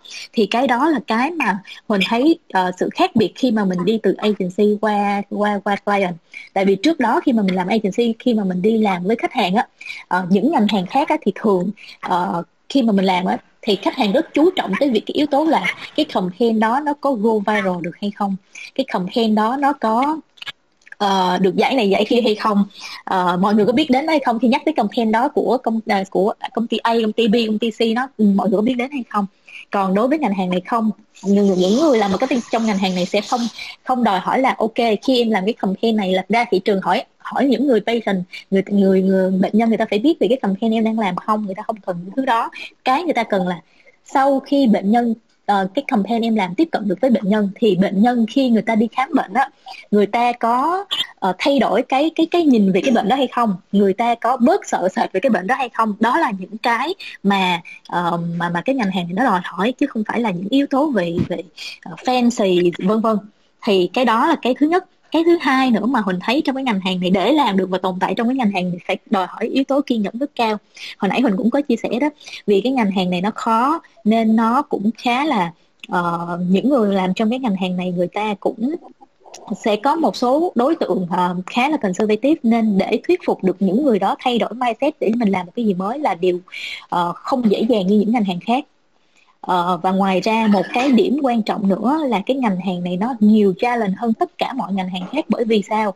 Bởi vì những cái luật mà nhà nước mình quy định về cái ngành hàng này cho cái việc là làm truyền thông và làm marketing cho ngành hàng dược á, nó không có được rõ ràng như các ngành hàng khác. Có những thứ nó ở cái vùng xám là mình có thể làm được, nhưng dựa trên quan điểm của một người làm luật A thì người ta nghĩ là cái đó làm được, nhưng dựa trên quan điểm của một người làm luật B thì người ta nghĩ cái đó là không làm được. Nên những cái yếu tố về luật nè, nó ảnh hưởng, nó challenge rất nhiều đối với những người làm truyền thông, làm marketing trong cái ngành hàng dược. Thì đó là những cái mà khi mà Huỳnh chuyển qua đây Huỳnh thấy là nó thật sự khác biệt so với những ngành hàng mà khi mà Huỳnh ở agency Huỳnh làm trước đó. Tại vì lúc mà Huỳnh ở agency á, thì những ngành hàng Huỳnh thường làm á, nó là FMCG, nó là về điện thoại, nó là về mỹ phẩm vân vân. Thì cũng có làm, lúc đó cũng có làm một số cái ngành hàng về dược, nhưng nó là về những cái sản phẩm trong dược. Mình có nhiều cái business khác nhau lắm nha. Trong dược mình có sản phẩm thuốc kê toa nè, sản phẩm thuốc không kê toa nè, mình có vaccine nè. Thì đối với những sản phẩm thuốc không kê toa thì cái cách mà mình làm marketing đó, nó giống như FMCG thôi, nó không có quá là khác biệt. Nhưng mà khi mà mình nói về những cái sản phẩm thuốc kê toa là marketing nó sẽ rất là khác. Thì những cái đó là những cái mà hoàn toàn có kiến thức hoàn toàn mới đối với một cái người dân từ agency mà bước chân vào một cái môi trường, một công ty dược có rất là nhiều cái business khác nhau như Sanofi. Tức là cái ngành hàng của mình nó sẽ không phải là một thứ lấp lánh fancy và đúng rồi, mình cũng không khoe được nhiều giải thưởng đúng không? Đúng rồi. Dĩ nhiên là nếu mà mình làm một cái ngành, nếu là mình có một cái chiến dịch nó thực sự ý nghĩa thì mình vẫn có thể submit những cái giải thưởng thôi, nhưng mà cái đó không phải là một cái quá quan trọng đối với cái ngành hàng này. Sau 6 năm Huỳnh làm thì Huỳnh thấy là quan điểm và cái perception của mọi người trong ngành hàng này là khi mà họ làm truyền thông trong ngành hàng này là họ không quá chú trọng về những cái việc là có được award hay không, có được thị trường biết đến hay không, họ không có được để ý tới những cái yếu tố đó. Rồi, anh Đức có chia sẻ gì thêm về cái này không? Thật ra thì Đức không có làm agency nên nghe chia sẻ của chỗ chị Huỳnh thì cũng rất là thú vị, mà thật ra nó đúng như vậy, bởi vì ngành dược với ngành y là cái nhóm ngành rất là đặc thù ở đây là nó bị ràng buộc bởi chuyện là từ đạo đức y tế tới chuyện là những cái luật về y tế, về dược của Việt Nam, rồi tới những cái behavior của khách hàng của cái ngành này, bởi vì đụng vào một cái là ảnh hưởng trực tiếp tới sức khỏe, tới tính mạng của người ta nên nó rất là nhạy cảm. Thêm nữa là những cái thành công, những cái achievement của bên marketing đó các bạn không thể nào show ra được, bởi vì không thể nào nói rằng chiến dịch của tôi thành công bởi vì có nhiều người đến chữa bệnh hoặc là có nhiều người đến sử dụng thuốc. Đồng ý luôn. Bạn sẽ không thể nào được điều đó, và chỉ có thể show up được rằng là các bạn đã cung cấp được nhiều thông tin để khách hàng hài lòng hơn, hoặc là các bạn đã giúp cho thương hiệu bệnh viện được nhiều người biết đến hơn và người ta được chữa trị bệnh sớm hơn, hoặc là người ta có được những cái phương thuốc để có solution tốt hơn cho sức khỏe người ta thôi. Đó là một cái cực kỳ sensitive. Ok. Cảm ơn phần chia sẻ của Huỳnh và Đức về những cái insight mà mình nghĩ là rất là thú vị. Cái này em nghĩ là em có thể chia sẻ thêm á anh Hải, có nghĩa là thật ra là cái của chị Huỳnh nói về cái chuyện là mình phải kiên nhẫn, và cũng như là mình phải có gọi là đó, mình không tìm kiếm những cái mà theo kiểu fancy á.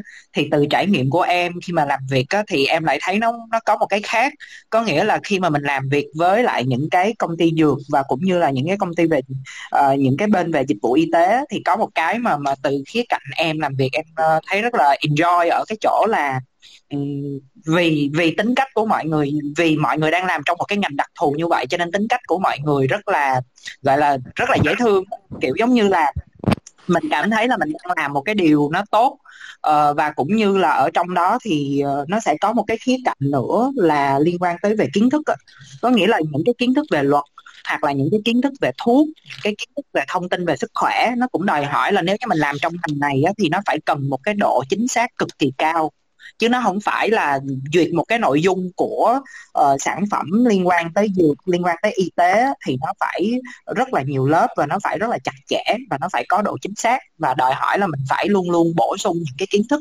Nhưng mà mặt khác thì khi mà làm trong ngành này thì mình sẽ cảm thấy là mình contribute được, mình cảm thấy là mình đang làm một cái điều mà gọi là tốt cho cộng đồng á. Thì em nghĩ nó cũng là một cái điểm cộng khi các bạn đi làm ở những cái ngành liên quan tới dược và y tế. Thì cái đó là một cái trải nghiệm của em để chia sẻ thêm. Ok. Em agency tốt quá, tự hào về em quá Long ơi. Dạ không phải, nhưng mà thiệt là mọi người sẽ rất là lành tính. Em nghĩ là cái sự kiên nhẫn mà chị Huỳnh đang nói tới á, là nó chính là cái mà em thấy là thực ra là có những cái chiến dịch khi mà em làm á, thực ra là để protocol, để đợi duyệt á, thật sự rất là lâu luôn ạ. Thật sự để làm được một cái gì đó thật sự rất đúng, là đồng ý. Thì nếu mà agency mà tiếp cận những công ty dược á, muốn làm những cái compare hay những cái project với công ty dược mà đòi hỏi là một tháng cái proposal xong rồi phải làm liền đó, là sẽ không bao giờ có chuyện đó xảy ra. Một cái campaign mà mình có thể, nếu mà là big campaign nha, big campaign, big idea, từ cái lúc mà mình có ý tưởng cho đến lúc mà mình triển khai á, nó nếu mà nó mất 6 tháng thì mình thấy cái chuyện đó cũng rất là bình thường luôn á. Dạ. Dạ đúng rồi, em từ 6 tháng trở lên không mà chị ơi. Nghe xong chung lòng xuống liền. Đó là lý do tại sao mình nhấn mạnh tại sao mình nhấn mạnh cái yếu tố kiên nhẫn ở đây. Nhưng mà thực sự là nó không phải chỉ có những cái challenge như vậy. Dĩ nhiên là khi mà nó có challenge thì khi mà mình đạt được, mình có những cái achievement á, thì nó sẽ nó không diễn tả được. Nói chung là một cái content mà mình đợi những 6 tháng để mình có thể chạy được những cái ý tưởng của mình, nó có thể thực thi được. Tới khi mà nó thực thi rồi mình sẽ thấy một cái feeling nó cực kỳ happy luôn á. Dạ. Chắc để Đức xin phép chia sẻ thêm một tí điểm này nữa anh Hải với mọi người. Thật ra thì Đức xin phép, mặc dù bây giờ thì Đức đang làm quản trị vận hành này, Đức không còn làm ở marketing nữa, nhưng mà Đức rất là hiểu các bạn marketing của lĩnh vực y tế á, các bạn bị những cái điểm khó so với những ngành khác như sau ha. Tại vì ví dụ như những ngành khác chúng ta viết một thông tin giới thiệu về một sản phẩm nào đó, ví dụ một cái TV, một cái mũ hiểm hay là một sản phẩm ăn uống, thì mình có thể hoàn toàn refilling để mình viết thoải mái. Nhưng mà đối với lĩnh vực mà y tế hay ngành dược á, thì tất cả mọi thông tin chúng ta đều phải qua việc phê duyệt của bên khối chuyên môn, mà cái người mà các bạn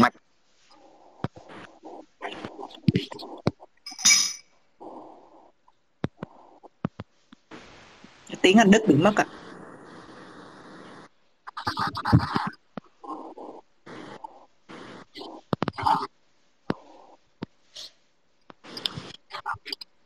Anh Hải có nghe tiếng Anh Đức không ạ? Anh không. Dạ, tiếng Anh Đức bị mất. Chắc là do mưa. Chắc là do mưa nên bị wifi yếu, sóng yếu. Alo. Yeah. Alo. Bây giờ nghe dạ, lại rồi. Dạ, cảm ơn mọi người.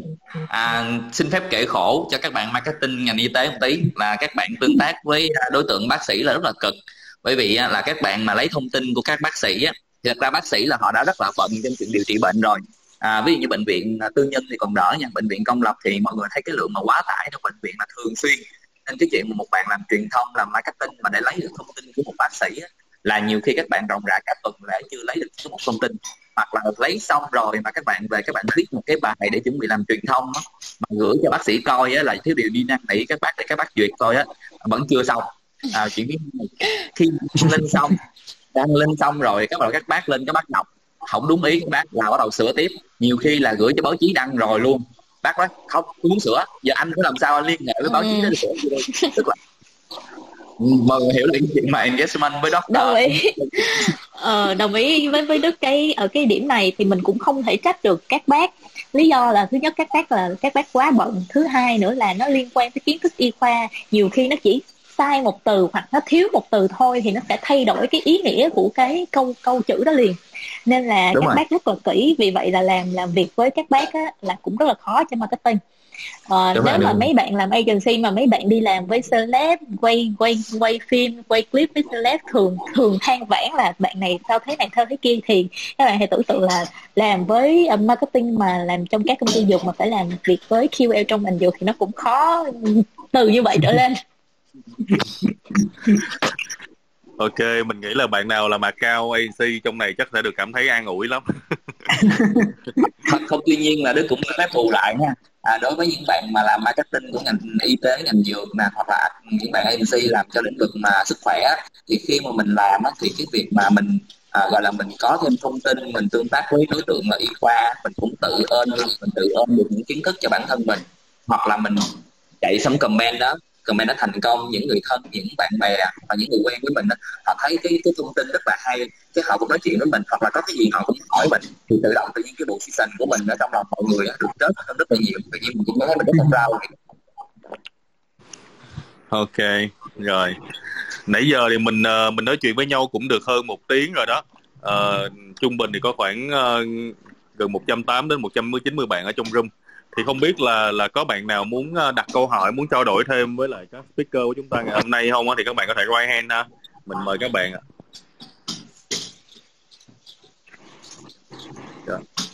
Trong lúc mọi người có giơ tay gì đó thì chắc là nhà Long có thể trao đổi thêm với mà lại chút xíu.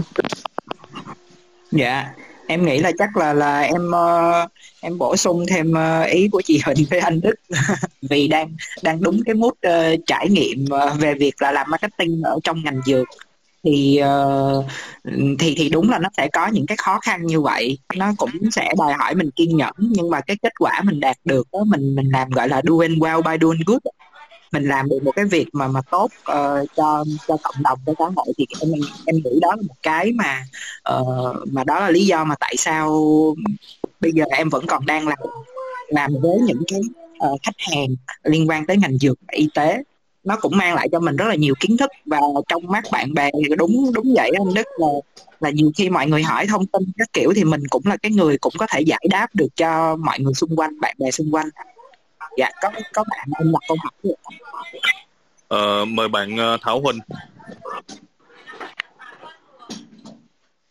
Alo, mọi người có nghe em nói không ạ? Có nghe đó em. Dạ. Em cứ nói đi. Dạ, em chào mọi người. Hôm nay em cũng khá là may mắn khi mà được nghe chia sẻ thực tế từ các anh chị trong ngành. Em có một câu hỏi là hiện tại thì em đang giải quyết một cái vấn đề đối với một sản phẩm, là cái sản phẩm về dược luôn, và đó là sản phẩm về chích thuốc, và bắt buộc thì cái người bệnh nhân họ phải tới chích thuốc theo. Thảo ơi, em nói lớn lên xíu Thảo ơi. Hoặc là gần cái mic lại. Alo. Nghe rồi. Dạ, nghe rõ rồi. Hiện tại thì em có một câu hỏi là em muốn nhờ mọi người tư vấn giúp em. Đó là em đang làm một cái sản phẩm mà là chích thuốc á, thì mỗi bệnh nhân đều có một cái liệu trình, nhưng mà do Covid cho nên là mọi người khá là e ngại đi tới bệnh viện á. Thì mình có cái cách nào để có thể là push họ, hoặc là làm sao để họ có thể đi tới bệnh viện để thực hiện cái liệu trình này không ạ?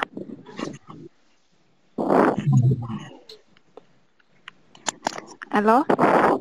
À, em nghĩ câu này chắc là hợp với anh Đức rồi đó. Cảm ơn Long. Chào bạn Thảo Huỳnh nha. Thì dạ, đối với cái câu hỏi của bạn liên quan tới chuyện là làm sao để boost khách hàng, hoặc là mình tác động đến khách hàng để làm cho khách hàng đến bệnh viện để khám và đi vào cái liệu trình mà do công ty bạn đưa ra, do cái brand bạn đưa ra, thì vậy thì chúng ta hãy tự đặt câu hỏi lại là vậy thì cái điều gì để ngăn chặn, để làm cản trở khách hàng của mình không đến được với liệu trình của mình. Vậy thì nếu như trường hợp bạn nói rằng là cái việc ngăn chặn này đến từ vấn đề về Covid, vậy thì hiện giờ mình không biết là mình không rõ là bạn Thảo Huỳnh đang ở địa phương nào ha, nên mình sẽ nói chung. Nếu như bạn thấy rằng là ở địa phương của bạn là thật sự đang thực hiện là tới 16+, 16R, 16H gì rồi đó, không thể nào đi được rồi, thì chắc chắn là mình phải cần suy nghĩ tới cái chuyện là tương tác với khách hàng qua online thôi, chứ không thể nào mà mình yêu cầu khách hàng hoặc là boost khách hàng đến bằng offline được. Và mình giữ tương tác với họ để sau khi mà dịch nó giãn bớt hoặc là chỉ thị mình giảm xuống á, thì mình có thể hỗ trợ khách hàng trong chuyện là đến để bệnh viện để khám và theo cái liệu trình. Còn nếu như ở địa phương bạn là đang là 15, 14 gì thôi, vậy thì mình có thể xem coi là họ đang bị gặp khó khăn trong vấn đề về giấy tờ, thủ tục, ví dụ như là giấy hẹn khám, giấy hẹn phẫu thuật, hay là cái giấy tờ gì đó để họ lên liên hệ với địa phương và họ có thể di chuyển được. Thì liệu bệnh viện mình, liệu đơn vị của mình có hỗ trợ cho họ về thông tin để họ lên gặp địa phương và xin phép di chuyển được hay không, hay là mình có hỗ trợ được vấn đề về transportation để cho họ di chuyển được hay không. Thì bạn thử suy nghĩ xem, mình chỉ đưa vài cái ý kiến để có thể bạn brainstorm mà chọn được cái ý nào tốt nhất cho bạn ha, bạn Huỳnh ha, bạn Thảo Huỳnh ha.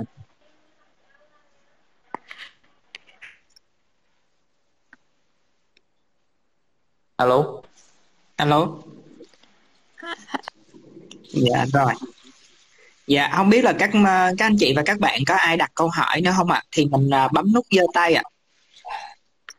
Alo, dạ mọi người, em sorry mọi người là bên em không nghe rõ lắm. Như vậy là theo ý của anh Đức á, là mình sẽ tiếp tục follow theo cái bệnh nhân để sau khi dịch họ có thể hiểu rõ hơn về bệnh và họ đi tới bệnh viện, đúng không ạ? Nãy mình nói lại ha, mình tóm gọn hai ý thôi. Một là nếu như địa phương mà vẫn còn thể di chuyển được thì mình hỗ trợ cho họ những điều mà họ bị khó khăn, ví dụ như giấy tờ, thủ tục hoặc là việc di chuyển để họ tới. Còn nếu như ở địa phương mình mà không thể đi được luôn thì mình nên giữ mối quan hệ, keep relationship với họ, giống như ta nói là làm bạn trước khi bán hàng. Thì bạn hãy làm bạn với họ trước khi bạn bán hàng đi. Dạ, vâng. Okay. Dạ vâng, thêm một câu hỏi được không ạ? Em muốn hỏi anh Đức. Dạ vâng. Tại vì em chưa có rõ cái chỗ hồi nãy anh Đức có chia sẻ là dùng post marketing á, nghĩa là mình thông qua bưu điện để mình gửi các cái thông tin về bệnh để cho bệnh nhân hiểu rõ hơn về bệnh đối với những người mà không có tiếp cận được phương pháp online á, thì em muốn hỏi rõ hơn nữa là như vậy thì cái data, cái địa chỉ của bệnh nhân này nọ là bệnh viện mình đã có sẵn rồi và mình cung cấp cho bưu điện để bưu điện gửi tới tận nơi, đúng không ạ? À, mình có hai nhóm luôn bạn ha. Nhóm một là nhóm mà khách hàng cũ, tức là bạn đã có thông tin địa chỉ cụ thể và bạn gửi theo hình thức là gửi bưu phẩm có địa chỉ. Và hình thức thứ hai là gửi bưu phẩm không địa chỉ. Bạn sẽ làm việc với lại bên bưu điện của bạn ở địa phương á, thì họ sẽ có hình thức là gửi thư không địa chỉ và họ sẽ phát đến cho nhà dân những thông tin chung mà bạn cung cấp cho người ta. Thì nó có cả hai hình thức. Dạ, nếu như vậy thì đối với trường hợp mà không địa chỉ thì mình có biết được là cái tệp khách hàng mà mình muốn đang nhắm đến là mình phát đúng cái tệp khách hàng đó được không ạ?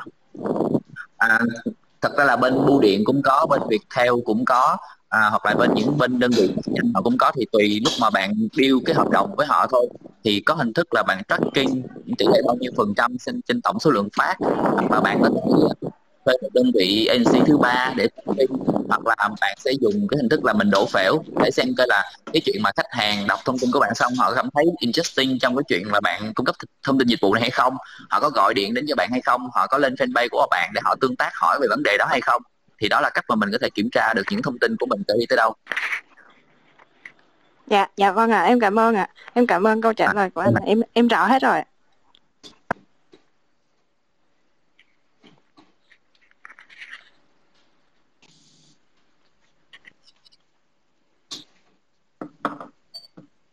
Dạ không biết còn anh chị nào có câu hỏi nào khác không ạ?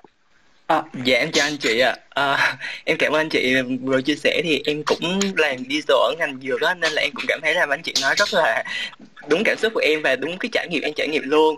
Thì em có một cái câu hỏi là khi em làm digital tại công ty dược của Việt Nam thôi, cũng nhỏ vừa thôi, thì em cũng gặp vấn đề về luật pháp ạ. Thì có nghĩa là vào một ngày đẹp trời tự nhiên Cục An toàn vệ sinh thực phẩm mời em lên hỏi là tại sao website đăng thông tin sản phẩm mà không đúng giống như trong cái giấy phép quảng cáo hay là cái giấy công bố sản phẩm. Thì em cũng rất là ngạc nhiên bởi vì trước đó là một bạn cũ đã làm mà em không biết những thông tin này á.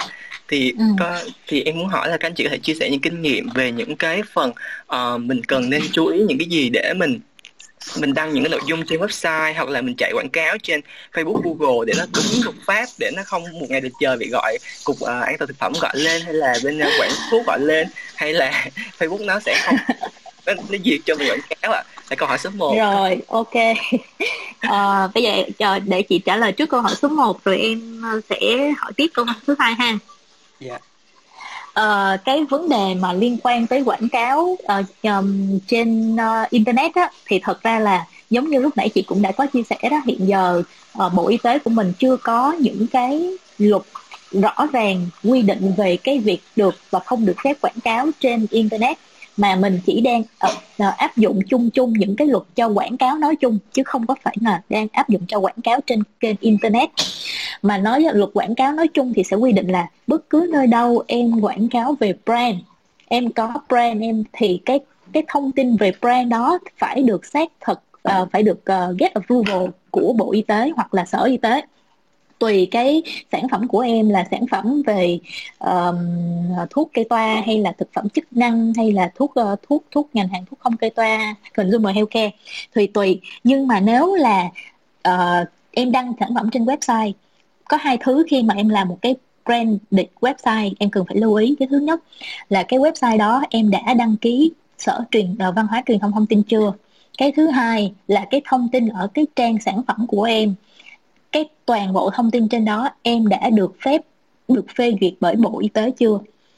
Nếu như sản phẩm em đăng trên đó chưa được phê duyệt bởi Bộ Y tế thì sẽ có một ngày đẹp trời nào đó, nếu như competitor của em thấy sản phẩm em đăng và họ có thể report cho Bộ Y tế thì có thể Bộ Y tế sẽ gõ cửa nhà em.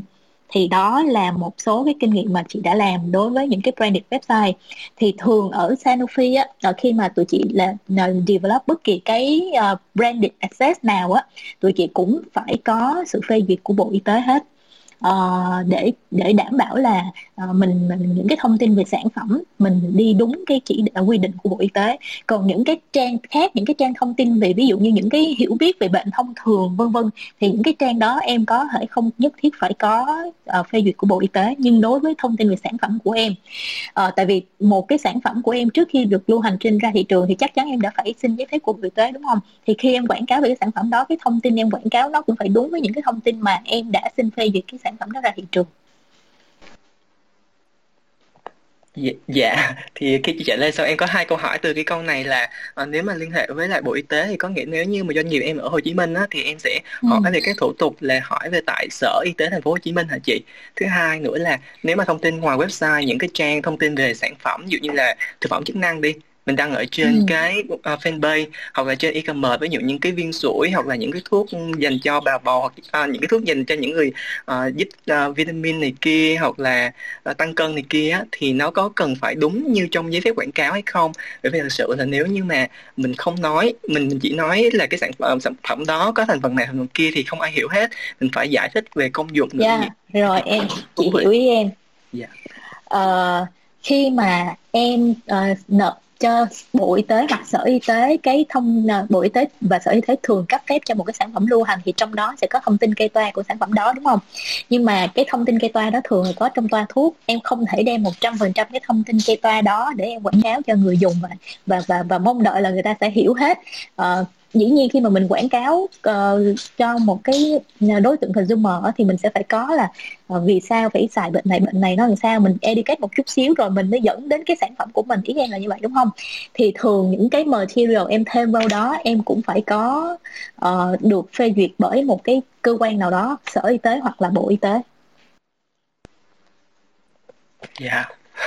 Nhưng mà chị cũng sẽ chia sẻ thêm cái kinh nghiệm này là việc mà em nộp những cái material như vậy cho Bộ Y tế nó sẽ rất là khó, vì nó không nằm trong bất kỳ cái quy định nào của luật về quảng cáo hiện giờ. Nên là nếu như em tùy trường hợp, có những chuyên viên họ sẽ đánh giá cái trường hợp đó dễ, có những chuyên viên cái góc nhìn của họ khác thì họ sẽ từ chối chấp nhận những cái sản phẩm, những cái material đó của em. Thì kinh nghiệm của chị là ví dụ như chị khi mà một lần mà bên chị nộp một cái quảng cáo, một cái material như vậy, tụi chị sẽ làm rất là nhiều kịch bản khác nhau chứ tụi chị sẽ không làm một bộ. Một lần mình nộp cho Bộ Y tế nó là một lần khó khăn nên thường mình sẽ nộp là 5-6 cái kịch bản khác nhau để coi là họ sẽ duyệt cho mình cái kịch bản nào, chứ mình không có nộp chỉ một kịch bản. Wow, nghe thú vị quá. Nhưng mà còn về cái khía cạnh mà bên về Facebook, Google thì nó cũng không có ảnh hưởng đúng không chị? Chủ yếu là bên luật của các bác bên bộ nhà mình thôi, chứ bên Facebook, Google thì nó không có... Đối với Facebook và Google thì khi mà chị có chạy quảng cáo trên Facebook và Google cho những sản phẩm consumer healthcare là thuốc ngành hàng không kê toa thì họ cũng có đòi hỏi là cái ad quảng cáo đó của mình, những cái thông tin mà mình mention trên cái quảng cáo đó đã có được cơ quan chức năng phê duyệt hay chưa. Họ thường sẽ có yêu cầu mình bổ sung thêm cái giấy phép quảng cáo của cái sản phẩm đó là một nè, và thứ hai là giấy phép chấp nhận cái mẫu quảng cáo đó là cái thứ hai. Hai cái đó là hai cái mà họ thường request những cái công ty dược mà chạy những cái ad quảng cáo cung cấp. Còn em có một câu hỏi thứ hai lúc em nói chị á là chị nếu như mà thường những cái công ty dược như công ty lớn như Sanofi á thì người ta họ thích tuyển những bạn marketing là những cái bạn có về cái background có là từ ngành dược hơn, hay là sẽ thích những cái bạn mà làm agency hay là làm trong những cái kinh nghiệm về marketing về quảng cáo hơn ạ? Cũng sẽ tùy vị trí em. Có những vị trí mà họ phải làm việc với KOL nhiều, họ phải tương tác với bác sĩ và đi kênh bệnh viện nhiều, thì những người đó phải có background về dược, bởi vì họ phải thường xuyên nói chuyện với KOL. Nếu như họ không có kiến thức vững về dược thì họ sẽ rất là khó có những cái tương tác phù hợp. Còn những cái vị trí marketing khác thì họ cũng open cho tất cả mọi cái đối tượng thôi, chứ không nhất thiết phải là dân dược ra. Giống như chị là chị không có background gì về dược hết, và nguyên team của chị có 6 bạn thì 6 bạn đó đều không có background về dược hết. Dạ. Yeah. Wow, vậy như bạn không có bắt ra cũng có rất nhiều cơ hội. Yeah. Đúng rồi, thì tùy cái vị trí em làm là dĩ nhiên khi mà em vào thì em cũng phải cần hiểu thêm kiến thức về sản phẩm, em cần phải hiểu thêm những cái luật về ngành dược, hiểu nhiều quy trình, nói chung là bản thân mình cũng sẽ phải học hỏi thêm để biết những cái kiến thức cơ bản nhất. Còn kiến thức thiên về sản phẩm, về bệnh học vân vân thì sẽ có những cái bộ phận khác người ta phụ trách và người ta sẽ support mình. Dạ, dạ, hay quá à. Em cảm ơn chị Huỳnh ạ. Cảm ơn em. Dạ. Ok, vậy là Định không cần câu hỏi gì đúng không? Ok. Là, nhưng mà chị Huỳnh quên nói rằng là chị Huỳnh có tới rất là nhiều năm kinh nghiệm dạng dày trong mảng agency nha. Ok, mời Duy. Hello mọi người, không biết mọi người nghe em có rõ không? Nghe rõ nha em. Cho em hỏi một câu hỏi chút xíu là như lúc nãy cũng mọi người cũng có chia sẻ là trong khối ngành dược, đặc biệt trong khối kế toán thì mình không có trực tiếp tác động được đến với bệnh nhân. Thì em thắc mắc là không biết là những cái hoạt động mà digital ở trong cái khối ngành hàng kê toa của mình thì mình sẽ làm những cái hoạt động gì cho những cái mình sẽ làm những cái hoạt động digital như thế nào, và ngoại trừ những cái hoạt động digital đó thì cái hoạt động kết hợp online và offline thì nó sẽ mang lại những hiệu quả như thế nào đối với cái đối tượng mà mình muốn hướng tới đối với cái ngành hàng không kê toa? Không kê toa hay là kê toa hay gì hả? Em xin lỗi, kê toa. Ok, Đức có muốn trả lời câu hỏi này không hay là chị Huỳnh cứ xem chứ được chị Huỳnh. Ừ, tại vì cái câu hỏi này nó liên quan tới cái ngành hàng mà Huỳnh đang làm luôn thì Huỳnh sẽ trả lời cho Duy ha. Đối với giống như từ lúc đầu Huỳnh có chia sẻ là trong cái ngành hàng này mình có ba cái nhóm đối tượng khác nhau là bệnh nhân, nhà thuốc và bác sĩ. Thì cái câu hỏi của Duy nó thiên về bệnh nhân ha. Thì đối với bệnh nhân hiện giờ các cái hoạt động mà digital mà mình làm cho bệnh nhân á, thường nó sẽ thiên về disease awareness nè, patient education nè và patient management nè. Thứ nhất là về disease awareness mình sẽ kết hợp với những cái bệnh viện lớn hoặc là những cái hộ về cái và đó là cái gì có thể kết hợp với họ phù hợp, ví dụ như về tim mạch thì mình thấy cái bệnh đó họ cái BR của họ đối với cái bệnh đó là cái gì, cái perception hiện tại của họ đối với cái bệnh là đó gì, trước khi mình đưa ra cái ý tưởng mình tiếp cận với cái nhóm patient này như thế nào. Rồi thì ngoài cái patient education á, mình còn với vai trò là công ty dược thì mình còn có những cái partnership với những cái bạn như là những cái health tech startup như là Jio Health hoặc là Doctor Anywhere hay là e-doctor để có những cái chương trình tầm soát hoặc là những với những bệnh viện lớn, không nhất thiết phải là với những cái health tech thôi, kết hợp với những cái bệnh viện lớn như là Bệnh viện Đại học Y Dược nè, để mình tổ chức những cái chương trình tầm soát bệnh cho bệnh nhân thông qua cái kênh digital. Họ sẽ biết đến cái chương trình này thông qua cái kênh digital, và sau đó khi mà họ đăng ký rồi thì mình sẽ bring họ đến offline để họ có những cái chương trình tư vấn hoặc là tầm soát những cái bệnh ở offline. Rồi sau khi họ đi offline rồi mình lại có một tệp data về patient để mình tiếp tục follow up họ trên online để làm sao để cho họ có một cái journey và phù hợp và làm sao để giúp họ manage cái bệnh của họ tốt hơn. Hoặc là đối với một số cái bệnh mình lại có những cái công cụ hỗ trợ, chẳng hạn như mình có những cái application để ví dụ như những cái bệnh về đái tháo đường hay là những bệnh về tim mạch, mình có cung cấp những cái application để cho họ đo chỉ số đường huyết của họ mỗi ngày, đo những cái nạp những cái lượng thức ăn của họ ăn mỗi ngày, coi là họ có vượt chỉ số đường huyết trong một ngày quy định hay không. Rồi những cái application nhắc họ uống thuốc, bởi vì mọi người đều biết là những cái bệnh nền như là bệnh tim mạch hay là những bệnh đái tháo đường thì cái việc mà họ phải uống thuốc mỗi ngày là cái việc cần thiết. thì sometimes là họ sẽ bị quên, thì những cái application như vậy nó sẽ giúp họ manage cái bệnh của họ tốt hơn. Và ngoài cái chuyện giúp họ manage cái bệnh của họ tốt hơn thì những cái application đó nó cũng là một cái nguồn data để giúp bác sĩ có thể có được những cái số liệu theo dõi cái quá trình điều trị của cái bệnh nhân đó để có cái tư vấn phù hợp cho cái lần tái khám tiếp theo của bệnh nhân đó.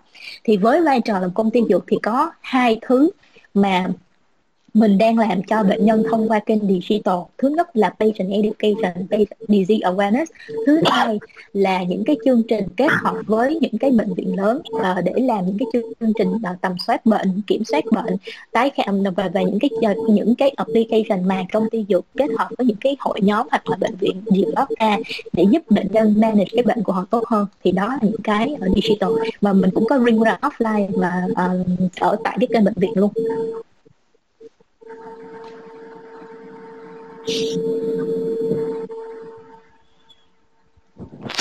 Alo Duy ơi, Duy có nghe câu trả lời không ạ? Dạ rồi ạ, cảm ơn chị rất nhiều ạ. Rồi, ok, cảm ơn Duy. Hằng ơi, em có câu hỏi gì không Hằng? Dạ, em có một câu hỏi cho chị Huỳnh Phạm. Là về hồi nãy chị có nói là trước khi mà để chạy quảng cáo thì trên Google với Facebook cho các sản phẩm về dược á, thì là bên Google Facebook sẽ đòi hỏi mình một cái xét duyệt về quảng cáo về các sản phẩm về thuốc đó trước. Thì xét duyệt ở đây là cái material cho mình chạy quảng cáo, cái AdWords hoặc là content hay như thế nào chị? Với lại ở trên thêm một câu nữa, đó là các sản phẩm về thuốc á, em thấy họ cũng ít chạy ở trên Facebook này nọ. Có nghĩa là do luật quảng cáo của Facebook nó chặt chẽ nên là họ qua những cái platform khác, hay là họ có thể mình có thể chạy được ở trên Facebook nhưng mà mình chạy theo cái kiểu là mình tránh nhắc tới những cái keyword nhạy cảm giống như từ thuốc. Rồi, cảm ơn câu hỏi của em ha. Đối với ngành dược á, thì mình chỉ được phép quảng cáo cho thực phẩm chức năng nè, mình chỉ được phép quảng cáo cho hàng thuốc không kê toa, thuốc của consumer healthcare mà mình hay gọi là hàng OTC á. Còn đối với cái thuốc kê toa là mình không được quảng cáo rồi nha. Thì đối với cái thuốc không kê toa, hàng OTC và thực phẩm chức năng mình quảng cáo, mình được nhắc tới brand mình quảng cáo. Thì khi quảng cáo, chị không biết là Google, Facebook làm với những cái công ty mà Việt Nam hay là những cái công ty khác là như thế nào, nhưng mà đối với Sanofi thì thường cái đầu tiên mà bên Google và Facebook đòi hỏi là cái giấy phép quảng cáo của cái sản phẩm đó, là cái thứ nhất. Cái thứ hai là nếu như em quảng cáo một cái TVC thì cái mà họ đòi hỏi tiếp theo là cái giấy phép của cái TVC đó, cái giấy phép được phép quảng cáo của cái nội dung của cái TVC đó được phép quảng cáo. Thì hai cái đó là hai cái loại giấy phép mà bên Google và Facebook thường hay đòi hỏi bên công ty chị mỗi khi mà tụi chị có những cái chiến dịch quảng cáo với họ. Rồi tại sao, câu hỏi tiếp theo của em là tại sao em ít thấy những cái quảng cáo của các cái công ty, những cái brand dược ở trên những cái nền tảng phổ biến là Facebook? Có hai lý do. Lý do thứ nhất đúng là tại vì cái việc quảng cáo trên Facebook nó cũng không có vì luật Việt Nam cho những cái sản phẩm về thuốc nó cũng khá khó, nên việc mà để làm ra được một cái ad quảng cáo trên Facebook hay Google nó cũng không có phải là dễ. Cái đó là lý do thứ nhất. Dẫn đến cái chuyện là material của em không đủ hấp dẫn thì em không nhất thiết phải chạy quảng cáo, mà mình sẽ đi những kênh khác hiệu quả hơn. Cái thứ hai, cái ngành hàng này cái chi phí để mình spending cho quảng cáo ở những cái trang như vậy, những cái nền tảng như là paid media như là Facebook hay Google nó sẽ không quá nhiều như những ngành hàng FMCG khi mà em thấy. Nên là vì hai cái yếu tố đó nên cái tần suất mà em thấy được những cái quảng cáo của những cái công ty dược, những cái sản phẩm dược đó nó sẽ không có nhiều. Đa phần có thể em sẽ thấy nhiều là những cái quảng cáo của thực phẩm chức năng. Thực phẩm chức năng thì họ chi rất là nhiều tiền cho paid media.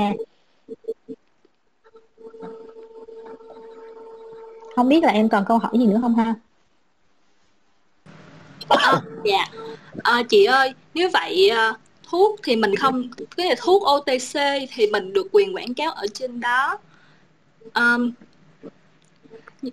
Sao ta? Nhưng mà thôi cái gì em hỏi chị xem. Ok em. Ok, rồi vậy cảm ơn Hằng. Có bạn anh Thái, bạn Thái có cần hỏi gì không ạ? Có muốn hỏi gì không?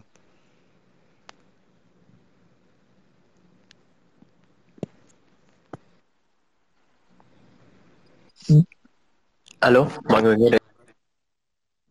Nghe được em.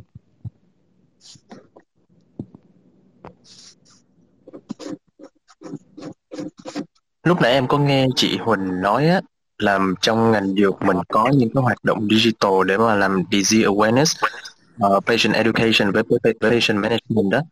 Thì khi mà mình làm những cái hoạt động đó thì mình có nghiên cứu thị trường, tức là xem coi là người bệnh họ đang có những cái quan tâm về triệu chứng gì trong cái bệnh về cái bệnh lý gì đó, hoặc là họ đang tìm hiểu cái phương thức để mà chữa bệnh, hoặc là họ đang hỏi những cái thông tin về cái bệnh đó đang ở đâu không, và mình sẽ nghiên cứu bằng cách nào, và những trường thông tin nào mình sẽ quan tâm từ cái phía bệnh nhân để mình làm ra được những cái nghiên cứu đó.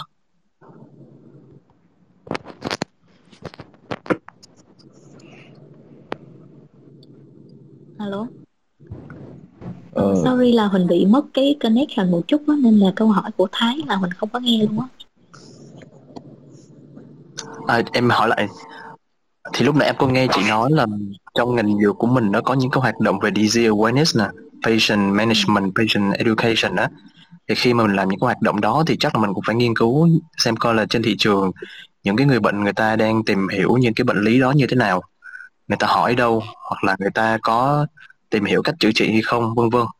Thì những cái thông tin này thì mình sẽ nghiên cứu bằng cách nào, và những trường thông tin nào mình sẽ cần để mình làm một cái báo cáo nghiên cứu để mình có thể đưa ra những cái hoạt động nó phù hợp với lại cái thị hiếu. Có, ok, cảm ơn câu hỏi của em ha. Thì trước khi mà mình làm một cái chương trình về patient education hoặc là disease awareness á, thì dĩ nhiên mình phải đi từ insight của patient. Thì cái insight đó nó đến từ đâu? Nó có hai sụt, mình có thể có cái insight. Thứ nhất, một cái sụt là đến từ những đối tượng y bác sĩ, người trực tiếp điều trị cho bệnh nhân. Họ sẽ là những người có insight của bệnh nhân rõ nhất. Và cái thứ hai nữa là mình hỏi trực tiếp bệnh nhân.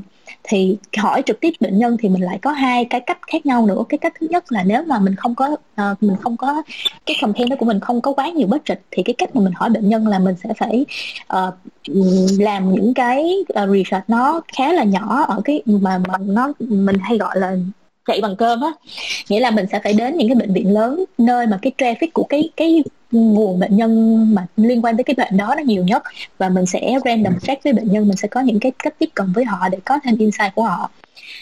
Hoặc nếu như mà đối với những cái campaign lớn mà mình có đủ budget thì mình sẽ phải làm một cái research nó đàng hoàng hơn một chút xíu. Mình sẽ phải làm việc với bên third party về market research để conduct những cái về research nó sâu hơn về insight của bệnh nhân, để trước khi mình ra một cái concept hoặc một cái idea gì đó về cho cái campaign của mình. Thường em thấy làm những cái kiểu truyền thống như vậy thì cái scale research của mình nó sẽ không được là rộng lắm. Thì chẳng hạn như là trên mạng xã hội là những cái kênh khác thì người dùng người ta sẽ trao đổi với nhau rất là thường xuyên, và thường là họ trao đổi trong những cái group kín hoặc là những cái cộng đồng nào đó. Thì cái market này mới là cái market mà sẽ có rất là nhiều cái trao đổi và cũng có rất là nhiều insight của người dùng á. Thì mình có hướng tới cái việc mà mình nghiên cứu trong cái mảng đó không? Còn nếu mà làm ở offline thì tất nhiên là những cái người ta đến bệnh viện thì người ta cũng đã có kiến thức nhất định về cái căn bệnh đó rồi, có thể là họ nhận tư vấn từ những bác sĩ hoặc là những người quen của họ, thì nó sẽ nhiều khi nó không đánh giá được chung.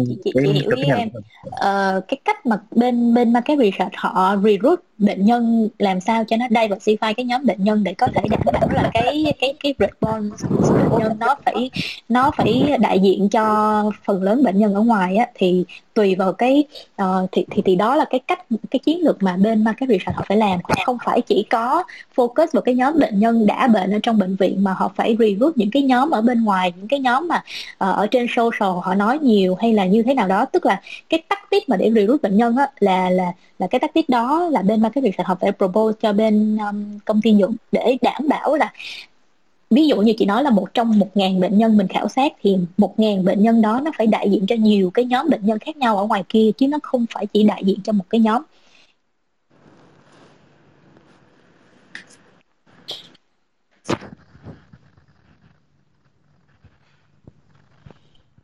Dạ rồi, ok, em hiểu rồi. Ngoài ra thì sẽ có những bên... Chị thấy thì thường bên market research thì họ cũng có dựa nhiều vào cái social listening tool đó, để họ hiểu thêm về cái insight của patient.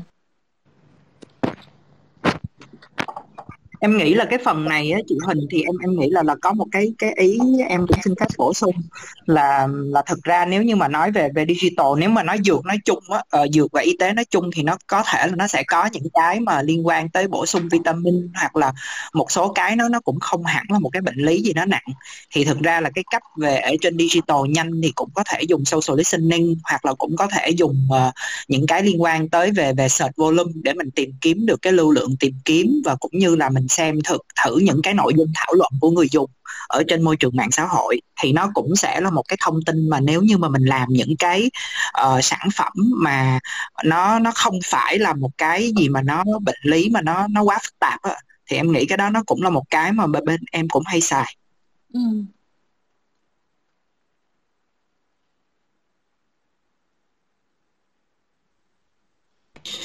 Dạ rồi, xin mời câu hỏi tiếp theo ạ. Dạ. Có bạn Hùng Phan. Dạ. Thì nãy giờ từ đầu buổi tới cuối buổi thì đa số những cái chia sẻ của mình thì đều là về cái phần mà mình làm sao để mình tìm hiểu khách hàng hoặc là mình ghét được lượng khách hàng đó, hoặc là mình cố làm những cái hoạt động marketing mà để tăng cái doanh thu rồi nọ cho cái một bệnh viện hoặc là một cái hãng dược.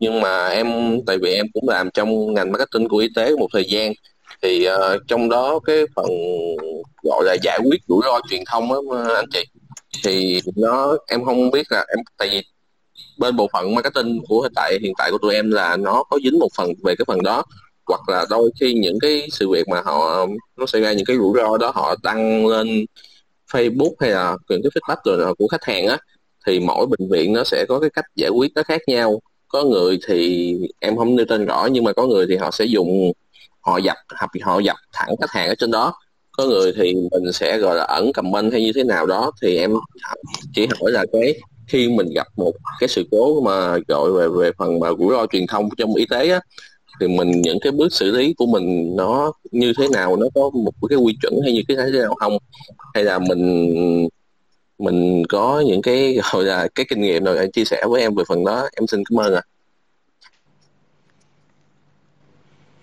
Câu này chắc nhờ Đức nha. Rồi, cảm ơn câu hỏi của bạn. Thì liên quan tới phần gọi là khủng hoảng truyền thông trong lĩnh vực y tế, thì đây là một mảng rất nhạy cảm mà đối với những lĩnh vực khác thì các bạn marketing có thể sẽ ít gặp, nhưng mà đối với riêng lĩnh vực y tế ha, mình xin phép nên nói rằng là lĩnh vực y tế các bạn sẽ gặp rất nhiều, bởi vì vấn đề về rủi ro trong y khoa là không ai nói trước được. Từ chuyện hồi nãy mình mới vừa nói chuyện với trên group với mọi người á, là đơn giản như thế này thôi nè, một sự cố nhỏ thôi, một sự cố nhỏ trong vấn đề về phẫu thuật, nó nằm trong gọi là y văn, tức là nó được chấp thuận trong y văn, nó vẫn có thể là rủi ro. Và cái người thân nhân mà dẫn cái bệnh nhân nó đến bệnh viện đã được bác sĩ, đã được đội ngũ y tế giải thích rất là kỹ trước khi tiến hành phẫu thuật. Và sau khi phẫu thuật xong thì cái rủi ro nhỏ đó vẫn xảy ra. Người thân nhân đó vẫn chấp nhận bởi vì đã biết rồi, đã ký văn bản và đã hiểu vấn đề rồi. Tuy nhiên, cái người thân khác từ dưới quê đi lên, không hiểu gì hết, bắt đầu quậy, và rất là nóng tính. Và cái người mà quậy đó lại là cái người mà giống như là có quyết định trong gia đình chẳng hạn, hoặc là những người có tiếng nói trong gia đình chẳng hạn. Nên thành thử ra cái đó được tương đương như một cái hiện như khủng hoảng truyền thông ở trong bệnh viện. Thì đó chỉ là một case nhỏ thôi ha. Còn chuyện mà mọi người sẽ thấy ví dụ như là tai nạn giao thông hoặc là chém lộn, ẩu đả, chuyện đó xảy ra thường xuyên ở các bệnh viện mà phải tiếp nhận những ca, và chuyện khủng hoảng truyền thông cũng xảy ra rất là thường xuyên luôn. Vậy thì đối với lĩnh vực khủng hoảng truyền thông trong y tế á, người ta sẽ có một vài scale như sau. Thứ nhất là khủng hoảng truyền thông do ngành, tức là ngành y cùng xảy ra khủng hoảng truyền thông, hoặc do nhóm lĩnh vực. Nhóm lĩnh vực là có thể là một cái chuyên khoa nào đó, một cái nhóm chuyên khoa nào đó tách biệt mà trong đó bệnh viện các bạn có. Và cái nhóm thứ ba là cái nhóm mà do một bác sĩ, một cá nhân nào đó thực hiện mà xảy ra cái rủi ro dẫn đến khủng hoảng truyền thông. Thì tùy theo từng ba cái case đó mà mình sẽ có hướng để xử lý khác nhau. Mình nói trước là cái này nó tương đối là khá là nhạy cảm nên mình sẽ không thể share được cụ thể mình phải làm như thế nào ha. Bởi vì ở mỗi cái tập đoàn khác nhau, ở mỗi bệnh viện khác nhau và tùy thuộc vào cách của lãnh đạo khác nhau, cũng có thể là phụ thuộc vào relationship của management khác nhau luôn, mà họ sẽ có những cái protocol để xử lý khác nhau. Nhưng mà quan trọng trước hết là chúng ta phải làm sao để cho clear vấn đề, để cho khách hàng, cho bệnh nhân, cho thân nhân và dòng họ, relationship của họ hiểu được vấn đề trước đã. Còn chuyện mà họ chưa hiểu được liền, họ còn đang nóng thì mình phải cần tìm thời gian, cần tìm điểm rơi làm sao để cho phù hợp, hoặc là tìm cách để giải quyết chuyện đó cho phù hợp. Và quan trọng nhất là họ hiểu thì lúc đó khả năng mà lắng dịu xuống nó sẽ tốt. Còn khi mà crisis mà đã lên tới social media, đã lên tới digital marketing rồi á, thì nó là một câu chuyện khác. Mà cách xử lý thì do tùy thuộc vào cái kỹ năng và cái việc mà control của cái đội ngũ marketing ở tại bệnh viện, cũng có thể là dùng tài lực, chế lực, hay là liên quan tới vấn đề luật pháp. Đôi khi ta phải đụng tới luật pháp luôn mọi người ha, tại vì ngành y thì chuyện về luật pháp thì nó cũng khá là nhạy cảm. Sorry bạn là mình không thể share một cách khá là clear trong chuyện này. Nếu như cần thì chắc là mình sẽ, không biết là một hồi mình có note được ở đâu không anh Hải nha, cái email đó anh Hải. Cái này thì mình đang không có note ở đâu hết, nhưng mà lát nữa chắc là nếu bạn nào ấy thì chắc là cuối giờ Đức có thể share lại thông tin nếu các bạn muốn liên hệ đó. Có ở trong cái group community của online á anh, thì mình chắc là lát nữa mình có thể up ở trên đó chẳng hạn. Ok. Hoặc là Đức có thể đổi cái bio của em á, của Đức á. Rồi. Để em đổi bio của em cho dễ. Mọi người cần thì chắc là gửi ngay cái thông tin, tại vì riêng về vấn đề về medical crisis thì nó khá là nhạy cảm, tại vì nó dính tới cả luật, management của bệnh viện, management của Sở Y tế, rồi công an, báo chí nữa. Thực ra thì bọn mình định là khoảng một câu hỏi nữa thôi, tại vì cũng trễ rồi đó. Nhưng mà có 2-3 bạn đang giơ tay, thì không biết là chắc là Huỳnh với Đức có willing để mà trả lời không á. Thì ok anh. Dạ rồi, vậy okay, chắc là mình cứ mời tuần tự ha. Rồi, vậy chắc là mời bạn Vân Vân cái đã. Alo ạ, anh chị có nghe rõ em nói không ạ? Rõ nha em. Vâng ạ, em muốn hỏi 2 câu hỏi ạ. Đầu tiên là em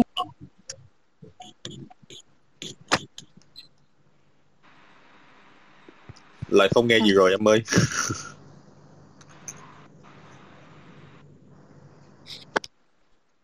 Vâng ơi. Alo.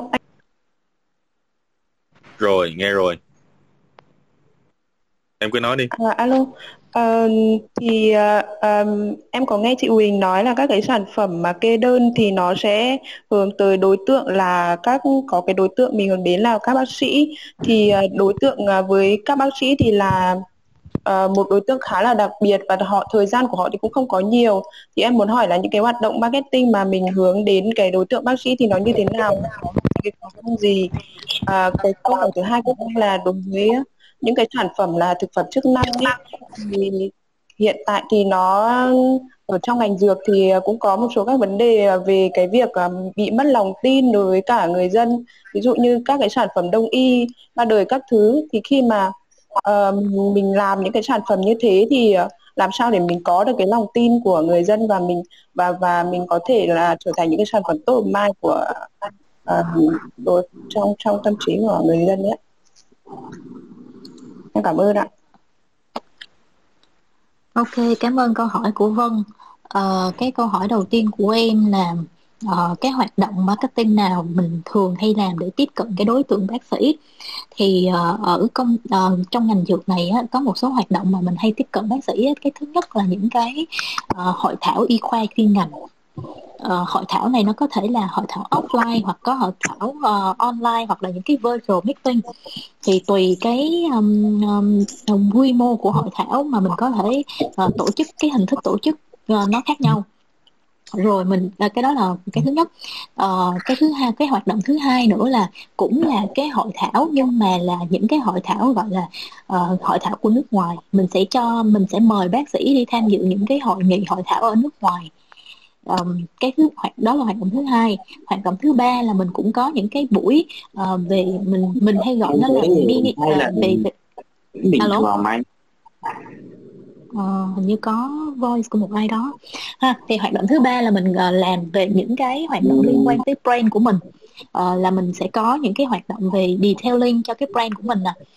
Mình có những cái hoạt động, những cái buổi giới thiệu sản phẩm đối với bác sĩ nè, những cái buổi, chị chỉ nói những hoạt động thôi nha, còn những hoạt động đó nó có thể được thực hiện dưới hình thức offline hoặc nó có thể thực hiện dưới hình thức online tùy cái chiến lược của từng công ty. Ngoài ra mình còn có những cái chương trình về những cái chương trình, tại vì đối tượng bác sĩ của mình đó, thì họ có một cái quy định là họ mỗi năm họ sẽ phải có những cái upgrade về cái có một cái chứng chỉ được gọi là CME, là đào tạo y khoa liên tục đó. Bác sĩ mỗi năm đều phải có một cái chứng chỉ mới đó hết đó. Năm nào họ cũng phải cần thêm hết. Thì cái hoạt động marketing tiếp theo mình phải làm đó, là mình sẽ có những cái chương trình để giúp họ có được những cái chứng chỉ đó. Thì đó là một số cái hoạt động basic, marketing basic mà trong ngành thường hay làm cho đối tượng bác sĩ. Còn hình thức nó như thế nào ha, thì giống như chị nói, nó sẽ tùy thuộc vào cái chiến lược của từng công ty.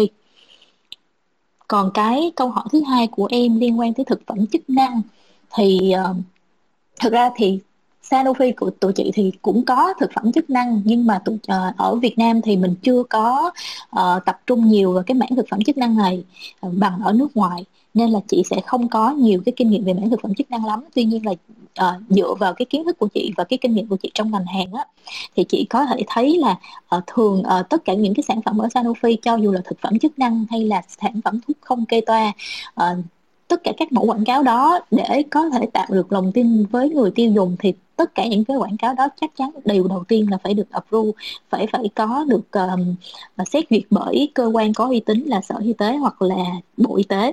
Cái thứ hai nữa là câu hỏi thứ hai của em là làm sao để build cái sản phẩm đó thành top of mind trong cái perception của người tiêu dùng. Thì cái này nó phụ thuộc rất nhiều yếu tố, chị không thể share được ở đây, tại vì nó để em có thể thành một top of mind trong cái ngành, một cái chuyên khoa nào đó, ví dụ như về thực phẩm chức năng, về bổ sung vitamin C đi, chị nói ví dụ chẳng hạn, thì nó sẽ phải tùy thuộc vào, thứ nhất là cái budget mà em có cho cái chiến lược của em là bao nhiêu.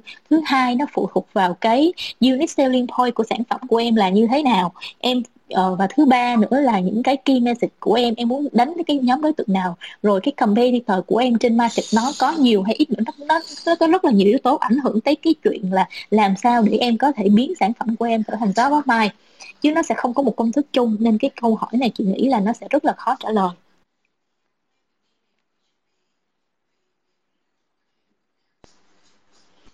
Không biết thì Vân có thắc mắc gì nữa không em ha?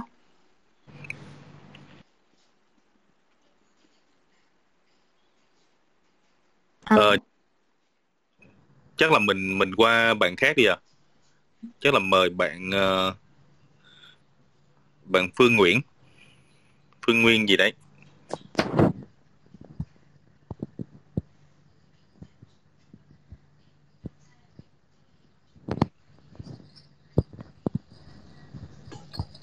Dạ, alo, có phải là em không ạ? Dạ đúng rồi. Không phải là tên em. Em cảm ơn các chia sẻ của các anh chị hữu ích, chia sẻ hữu ích của anh chị lúc nãy giờ ạ. Thì em có muốn hỏi một câu là thì em muốn hỏi là cái tệp, ví dụ như mình làm marketing, mình làm marketing dược cho đối tượng là người già ấy ạ. Thì ví dụ như là mình có, anh chị có thể chia sẻ một số cái lưu ý khi mình truyền tải cái thông điệp của sản phẩm của mình tới người già được không ạ? Bởi vì là cái tệp này thì nó cũng hơi, nó là kiểu một cái thế hệ nó khá là xa cho bọn em ý, thì nên là em cũng muốn là biết một số những cái lưu ý khi mà mình truyền tải thông điệp tới những cái đối tượng đấy. Và ví dụ như là ở một cái thị trường mà ví dụ như là cái thực phẩm chức năng nó bị bão hòa rồi, thì những cái thông điệp mà nó kiểu đơn giản mà dễ tiếp cận thì nó còn hiệu quả không ạ? Và cho em hỏi thêm là em đang có một cái assumption là người già thì họ hiểu nhầm là cả thực phẩm chức năng thì nó cũng là thuốc ấy ạ, thì không biết cái có đúng không ạ? Em cảm ơn các anh chị ạ.